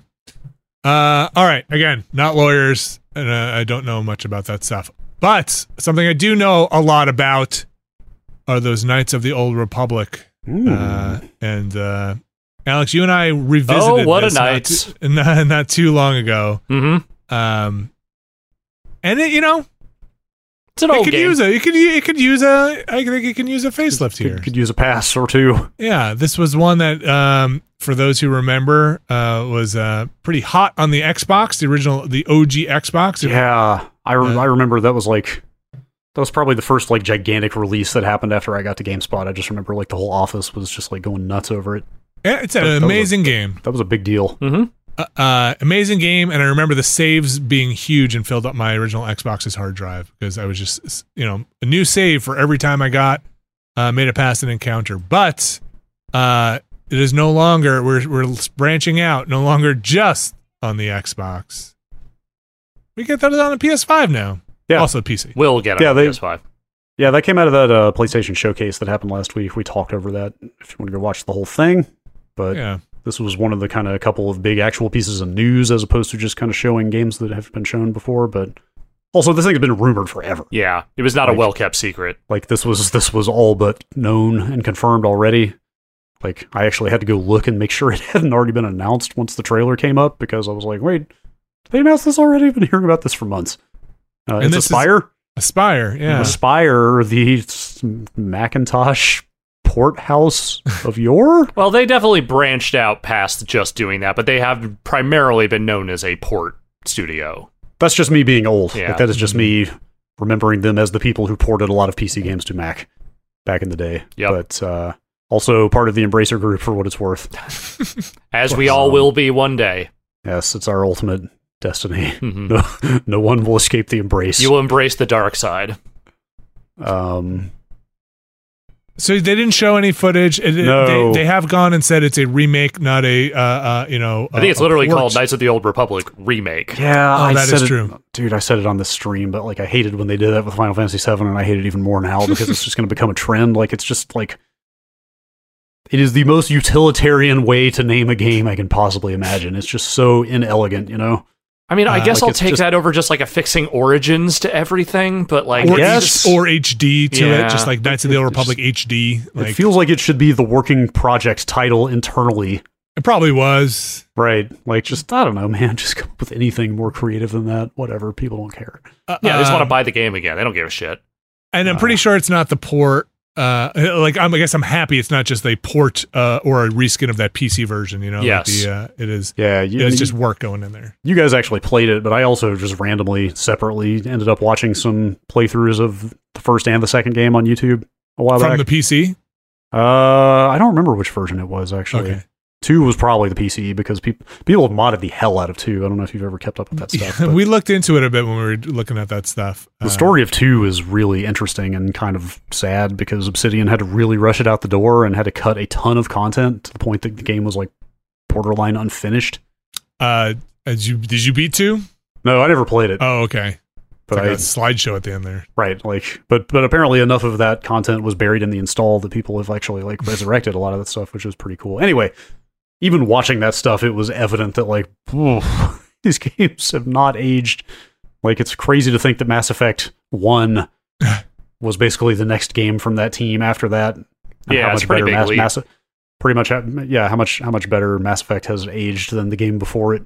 But it, but it's but it's not. If you look at it the other direction, it's not that wild to think like the um um Infinity Engine stuff, and you know, like this this is on the heels of you know Baldur's Gate and, and Yeah, Icewind sure. Dale. Like it's I feel like it's it's this weird uh, missing link right between Mass Effect and the kind of Infinity Engine real like um uh, CRPG stuff they were doing because all the combat is all like click and you know you know it's almost MMO like in its uh in its in its, it's very stilted. People just kind of stand there and then like wade in and take their hit and then step back. yeah like wait for your cooler your your your, your stuff to cool down and, and click it again. And yeah it's I loved it at the time. Um you know you, you came to that stuff a lot for the tactical uh, end of it. And I think that's some of the stuff that people really missed in the later Mass Effect stuff was it went into a pure action game Yeah, uh, that's. And- I mean, that's. I mean, it really makes me wonder what they're doing with this. Like, is it? It's got. It's probably almost has to be action based, right? Like that seems all but I don't unavoidable. know. I don't Maybe it'll have a real time and a pause. You know, Like, I think for you can still do a system like that but you know, it does need some refinements and whatever. But it does sound like they are doing some stuff to this because I think Oh, there sure. are people who are like credited writers on this thing, which means they are probably redoing some aspects of that story.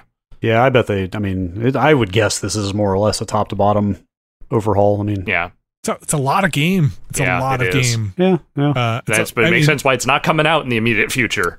I mean, you- like that that Final Fantasy VII remake combat kind of rules, right? Like they did a really good job of Yeah, kind of that's good. taking the spirit of those old turn-based uh, battles and, and translating it into a third-person action game, kind of kind of a hybrid. You know, like I could see them maybe going for something like that. But look how look how much game, look how much Final Fantasy VII. You, look how long it took them to get that much Final Fantasy VII out the door. Like Yeah. it's uh like this is a big project. Do you remember when this came out?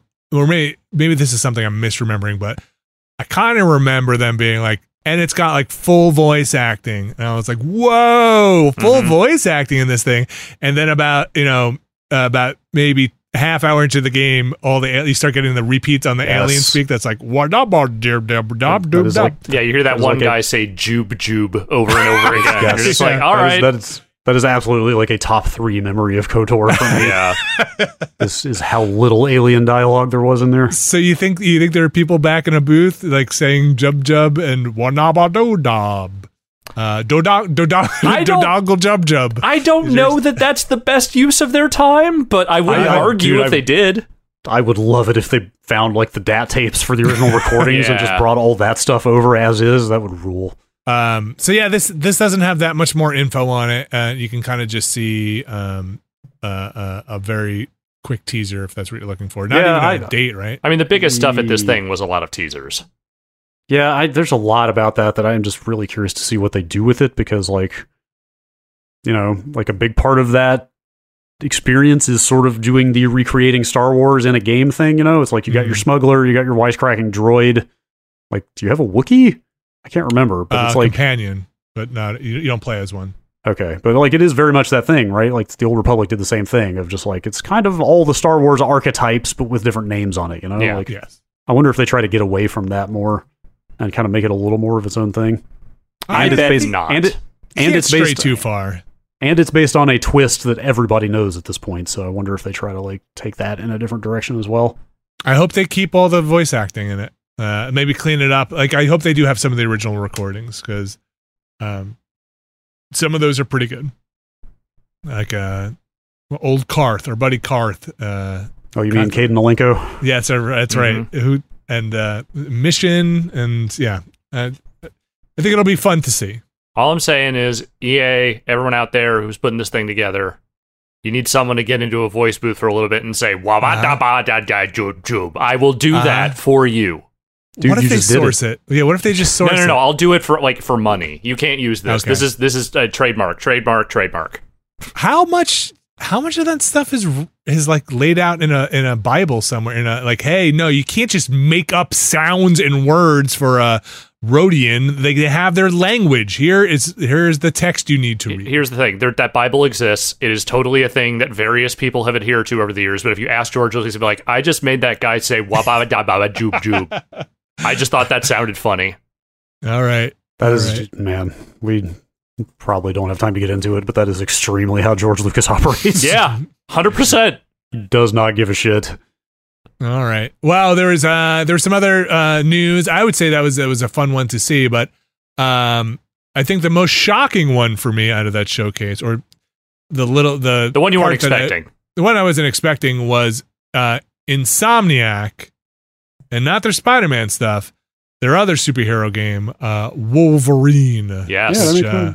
Well, also Spider Man. Like they Well, also, also, announced, Spider-Man, yes. but They also uh, announced Spider Man Two, which is both Peter Parker and Miles Morales versus Venom, which like seems like the natural direction to go with that series. Yeah. and that sounds cool. I also have to There's eat a a- little bit of crow on that one because I assumed that meant it was a co-op game, but apparently they've been out there saying it is a single-player adventure. Okay. So Okay, that's that's good to know. But yeah, Wolverine was like a way bigger surprise. Like, yeah, you, you know, you we knew they were going to make another Spider-Man game at some point. of course they're gonna make another Spider Man game, but like Wolverine did not see that coming. no, and uh, it- you know that just poses a lot of questions, unfairly or fairly, of what does that game play like? I- Is it, you know, Spider-Man plays great, and I think they nailed the Spider-Man feel for those games. S- Wolverine a very different character with very different powers. Uh, Well, he what, what is. is that? But I mean, he's basically a bowling ball with knives. Like he's just a little dude that stabs people, and he's real Wait. fast. Is he little? He's supposed, oh, in yeah. the comics. Oh, he's, he's like supposed to be like foot, five yeah. foot tall. Oh, really? I Yes. didn't know Yeah. that. I just always think of him as just a. Well, I guess like Hugh Jackman is not that short. they, they they control. Yeah, I guess I, I've only seen movies. I haven't really read comics. Also, like I guess Sabretooth is like huge, right? Yeah, he's supposed to be like pretty tall. Okay. Yeah, like Wolverine is a, a tiny, angry little, uh, Little well, hairy man. Wolverine.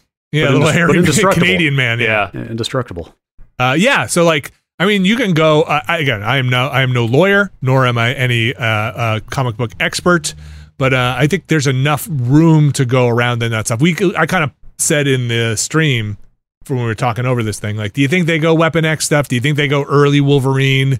To kind of give you a little more, he's got a, you know, where did these things fall on a continuity? Continuity is a big question. I'm sure they answered day one when they're making this game. Well, yeah, but Yeah, also what continuity? Because the I don't know. Yeah, Because that's the thing is that like the Insomniac verse, which I'm just going to call it that because why not, Yes. um, is not the movie verse. Much the way the Avengers game is not the movie verse. It is its own thing. The Guardians game is its own thing.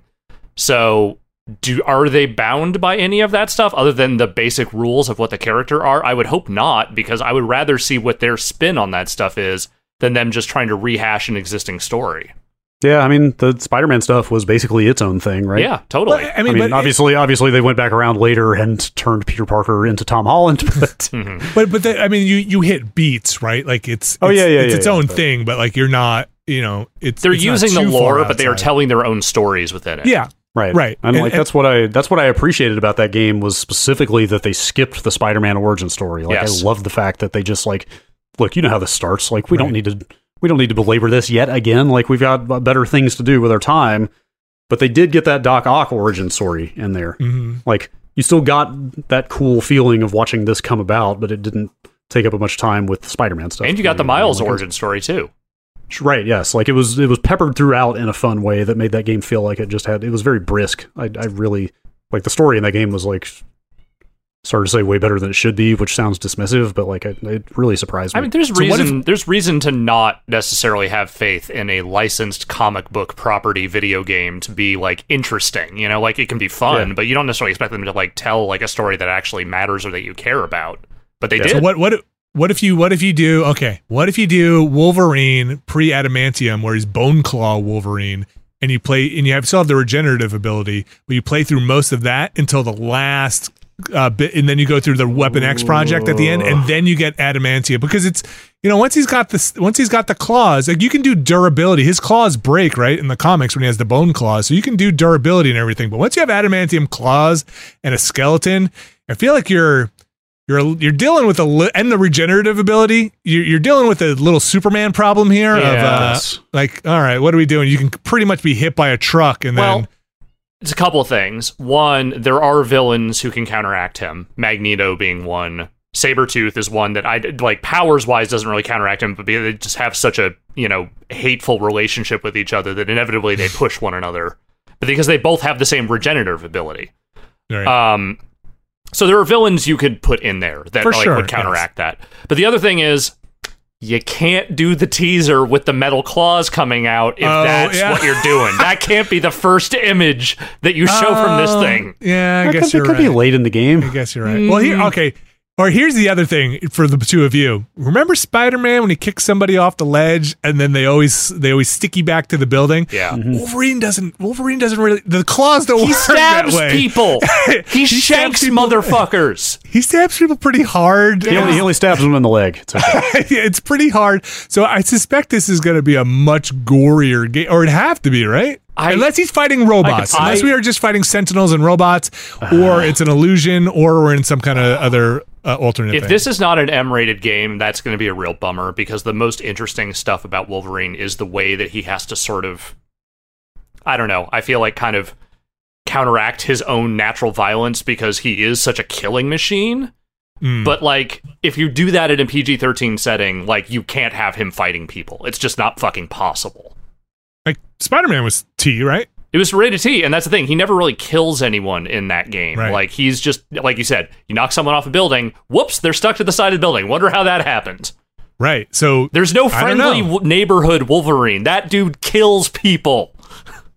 like maybe uh uh, they they might be able to write their way out of it with some kind of robots or these are clones or these are um I mean, you're fighting some kind of thing that is not humanoid esque with blood gal- buckets of blood. Look, if you want to have him fighting spilling out. Sentinels, fine. But at some point, that dude's gonna have to fight other mutants, and that rarely ends in anyone other being a bloody mess at the end. They could all be mutants that um maybe when he, he kills them they kind of like you know video games always write that thing where like oh I created the clone army right Yeah. and now you have to fight the clone maybe they're just mutants that disappear after you kind of uh, uh, decapitate them and digitize in some way there's some kind of computer lord that made these enemies Oh yeah, no, know. they They'll they all went into. Arcade's Funhouse, so nothing matters. great uh yeah we'll see I, I'm kind of excited about it I hope I hope they do right by Wolverine uh, a beloved character uh you- it's Spider-Man kind of um Wolverine was the, the it thing for a long time and I think In the Spider-Man nineties, definitely. Yeah, and uh, Spider-Man took that mantle in in a way that was interesting. But now, Disney, go ahead, do whatever you need to do. Yes, Disney Disney's license- Wolverine, ultra violent, bloody mess. That's right. Disney will appreciate it. I'm sure they will. Uh, Brad, do you think this game gets M when it comes out? Probably. You do. Okay, It feels it feels like it would be too compromised if it didn't. that'd be a curious decision. Like I feel like um, I feel like that's not where the Marvel, the, where Disney wants the Marvel stuff, especially on this big budget of a thing. You know, like I'm sure this Insomniac game is going to be a, a a marquee piece. But at the same that time, when is that? We we don't we like we're at least two or three years away from them doing anything with X Men in the movies. So Yeah, we'll see. yeah, I guess you're right. Yeah, Insomniac's Spider-Man, the first one was T. Yeah. Previous, it felt like it. Pre- it felt like a T-rated pre- game. previous Spider-Men have been E. Okay, I don't know. I don't know how much people care about ratings at this point, or how much Disney cares about that sort of thing. But like, yeah. Well, I think for promotion wise, it's I think when you're an M, your distribution and your promotion is much different. yeah, legally. uh, Wolverine obviously one of the darker characters, right? there, there are different Around. versions. I mean, there are None, mean- none of the he he doesn't, he doesn't seem like the nicest guy. well, like those Sometimes. those X Men movies are not R, right? No, but that's the Uh, thing is no. that they mostly avoid. Well, Right. Logan was. I, think Logan was rated R, and that that one did have a different vibe to the violence, even than just even Yeah. just the the tone of the story. Um, but that's the thing is that like those movies, like you said, those that are PG thirteen, and when he does stab people, you don't see a lot of blood. It's like a cutaway, right? Like you you get the like. There's a quick, couple of like- shots of him like just straight up shanking a guy, but then you never see a single blood drop. Oh, don't worry. The ad- adamantium cauterizes wounds on contact. It's it's crazy. Oh, okay. You He's never you never believe it. Hot it does. claws. Uh, right. Yeah. Don't worry. Maybe. Yeah. All right. We'll see. We'll see. Uh, a lot of questions with this one, obviously. Yeah. And we won't uh, have any like, answers for that someone for a while. Is he alone? Yeah. Is this part of the X Men? Is this like? Is he? Is I mean, he's got a million times where he's not in the X Men. So, I, I think like this it. is how you dip your toe into getting into a broader X Men thing. God, even um, so Spider-Man Two was announced for 2023, right? Which like feels weird. oh as yeah, hell. that was the one with the the far off date. Yes. feels yes. weird as hell to say that number out loud. Was it? But, like- or was Yes, I believe that's the case. Like I don't have it in front of me, but I am. I'll put money on it. would you Fight believe me. that just typing in Spider-Man 2 game does not get you the thing that you're looking for? Fight me. Oh no, I believe it. I will.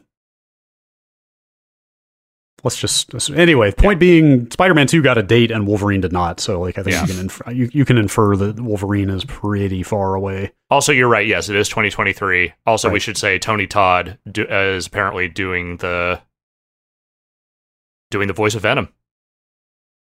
Okay. Uh, who's Tony Todd? He is the original actor from Candyman. He is the mortuary home guy in all the Final Destination movies. Oh, okay. You're right. You Yeah, mentioned that the guy from The uh, Rock yeah. who says, "I don't like soft ass shit." He Okay. plays Candyman. Yes, he is the Candyman in the Nope. first Candyman God movies. damn it! You said, God damn it! Stop saying Yeah, it. stop it. You're gonna now. You have your new show title. Uh, we're all dead because Alex said the. Look, if I say the C Candyman enough times and Tony Todd shows up behind me, I'm stoked because Tony Todd's great. I don't know. That was uh, anybody shows up behind me, I'm gonna be a little freaked out. This is my basement. Uh, the um, the Venom movie is this year, right? Uh, uh, pretty sure it still is. I mean, some stuff's moving around, but I Well, actually, did they move that? That's like in a whole other universe too, right? That's like in the Marvel like uh, what do we say? That's Brad, even on the other separate side? from the other Spider-Man Yes. stuff. Yes. Is that there, there's the Marvel universe and then there's other, right? And I think that's Yes. in the other bucket. Yes, D- Disney, the Marvel site refers to movies not entirely under their control as other movies. Right, other movies. it is out Uh, October what the f- first, and it is a Sony the- production. Yeah, yeah, it is out this year. What the hell? Andy Serkis is directing that? Yes, he is. Huh. Okay. I mean, it's Venom and Carnage. The that it's a it's Carnage CG played by CG. Woody Harrelson. Oh my God, That's okay. uh, that's uh, that's a thing. All right, that's, that's interesting. Uh, it's overtime at Sure. the Oxygen Bar. Sure. Harrelson. uh, that's right up there with. Oh my God, why am I blanking on? Um, oh, Thomas Haden Church playing Sandman in Spider-Man Three. That's right up there with that. You know, that's actually not terrible casting, but also Yeah, that it movie was- had a lot of problems. It worked out, I think, okay, yeah. but just you know, on its face, it's a little weird. Uh, our last story here. Uh, um, Sony back at it again. Sony at it again. Uh, Mm. Watch out, Sony. What what is That's this right, one all about? Just killing everybody's dreams left and right. Um, They killed Dreams? Well, not dreams, Yeah. but another media molecule uh, excursion. Nice, good. That's good Yeah. work. Oof. Uh, they're shutting down all the old Little Big Planet servers. Oh. Outside of Little Big Planet 3 on PS4 specifically. Little Big Planet 3 for PS3's servers will be going down. Huh. Uh, they're citing a bunch of security concerns. They have been, the servers have been DDoS'd a bunch, Mm. And there were some other security exploits that people were exploiting. So they've been down for a while anyway, but now they've announced they are permanently keeping them offline. Um, it's a little less dramatic than it sounds because all of the content for every Little Big Planet to date still lives on those PS4 servers for three. Oh, okay. Oh, Does that make sense? Yes. LBP3 on the PS4 can still Uh-huh. play any of the UGC from the previous LBP games. Gotcha. I got Um, yeah. So it's like it's it's less ruinous to like that history of created material than it sounds because for now it's still there. But get ready. But now we're down, yeah. Now we're down to a single point of failure. We're now, we're now there is only one game left supporting years and years of stuff people have made, and like I don't know what you guys' memory of Little Big Planet is, but like to me that was the game that ushered in like the idea of user user created content, right? Oh, totally. Right. And unfortunately, it was in service of a game that never quite felt great, Yeah, I mean but the I- tools it- were always really interesting. it had charm. Yeah. Yes. It had a lot of charm that made up for some of its maybe mechanical shortcomings. Yes. uh, when I uh, my my kids play that Sackboy game a Mm-hmm. Mhm. lot, and I, I always mistakenly call it Little Big Planet, and they're like, "What are you even talking about?" And oh I'm like- right, God, I'm I forgot they sp- spun off Yeah, Sackboy games. and I'm like, "Oh my gosh, you've got like." is the Sackboy is from Little Big Planet, and they're like, "Dad, the game's called Sackboy's Adventure." And I'm like, "All Yeah. right, well, you're wrong. I'm right." Yeah, it just uh, the story just like took me back to that time of remembering like kind of what a big deal it was when that game came out. Yeah. because it wasn't so much about the game; it was about somebody making geometry wars in that game, right? Like a working calculator. Like yeah. it's you know it's it's a preservationist argument, right? Of like that's a ton of content, a ton of work that people did, and someday it may not be accessible anymore. What do you, what do you think? I would like to know if anybody. I don't know how you communicate this to us, but I would like to know um, what happens when those things go offline. Like, is is there a is there inside? Is there a big archiving project that this thing gets put onto? What were those? Those a hundred year discs. What are the the, Oh, the forever- M disc, Mhm. yeah, like a thousand year disc. thousand year disc. Are they are they archiving all of that stuff? Is it is the computer?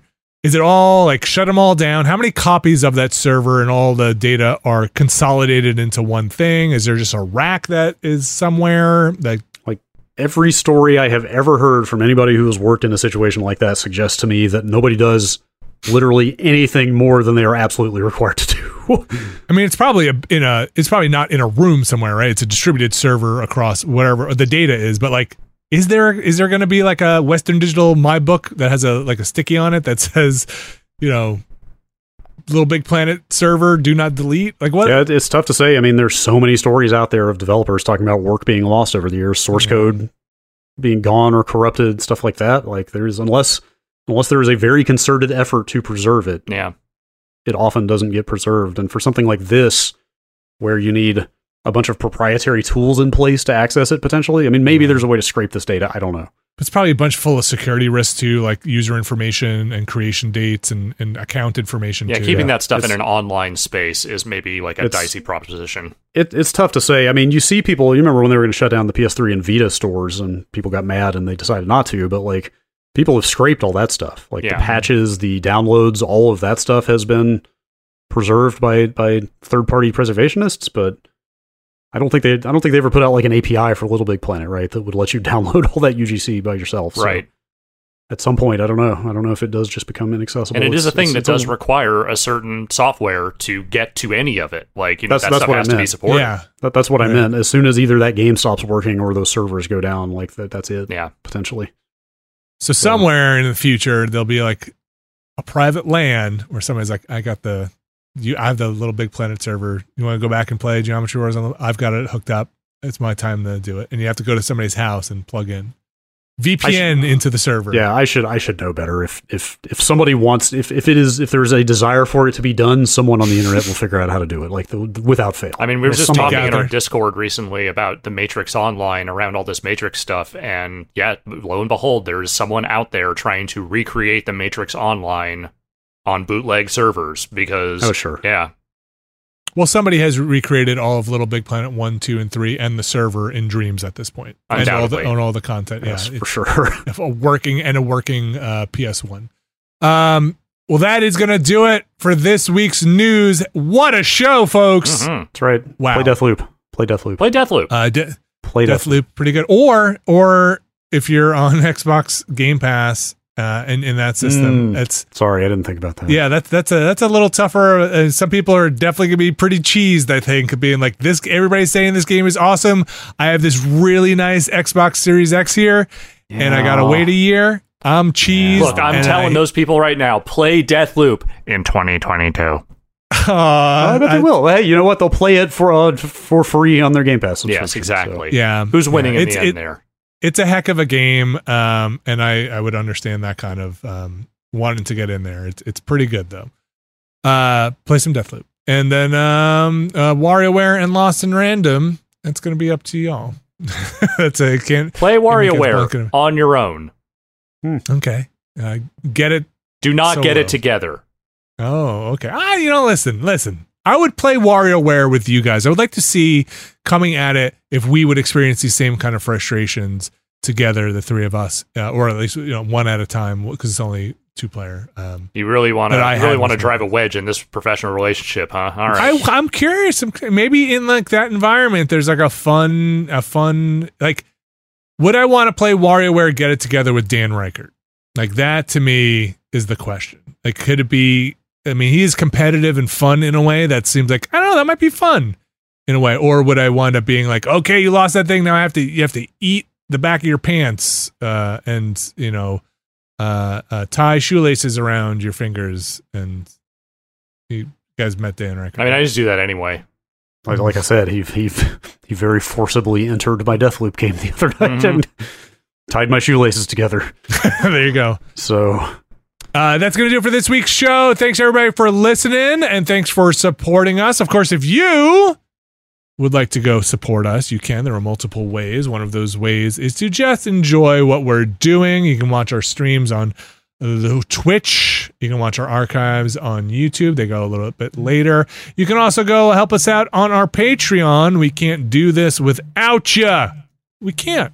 You Oh. make this all possible. Your funds none of this would happen. Your financial backing uh, lets us do this and many other things. So thank you so much. If you'd like to support us and keep us going, you can do that over at patreon.com slash nextlander. We've got a bunch of tiers there, uh, different uh, strokes for different folks. We try to keep most every stream we do, uh, the content we make free, uh, but we do have some fun little goodies there for the different rewards on the tiers. So thanks everybody for supporting us there as well. And one of those uh, reward tiers for the mysterious benefactor tier, Mhm. benefactor tier, is to have your name called out on this here show, this here podcast. And Alex, Yes, you're gonna you're gonna take it away this week. indeed. These are our mysterious benefactors for the week of 9 15 2021.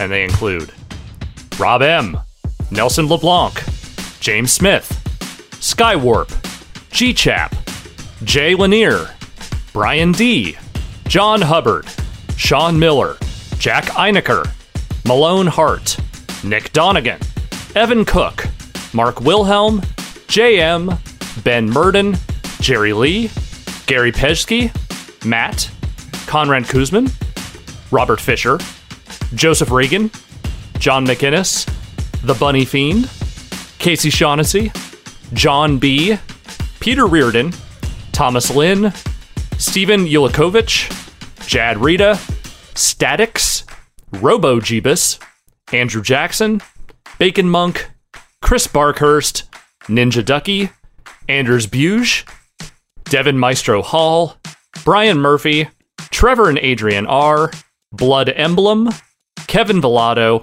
Randy Duax, Mark Allenbach, Aaron Gonzalez Beer, Andrew Teepkin, It Me JP, Edward Chick, Andrew Slosky, Steve Lynn, Richard Welsh, aka Hired Noobs, Matthew Herrig, Adam Bilo, Rick Button, and Tyler Treese.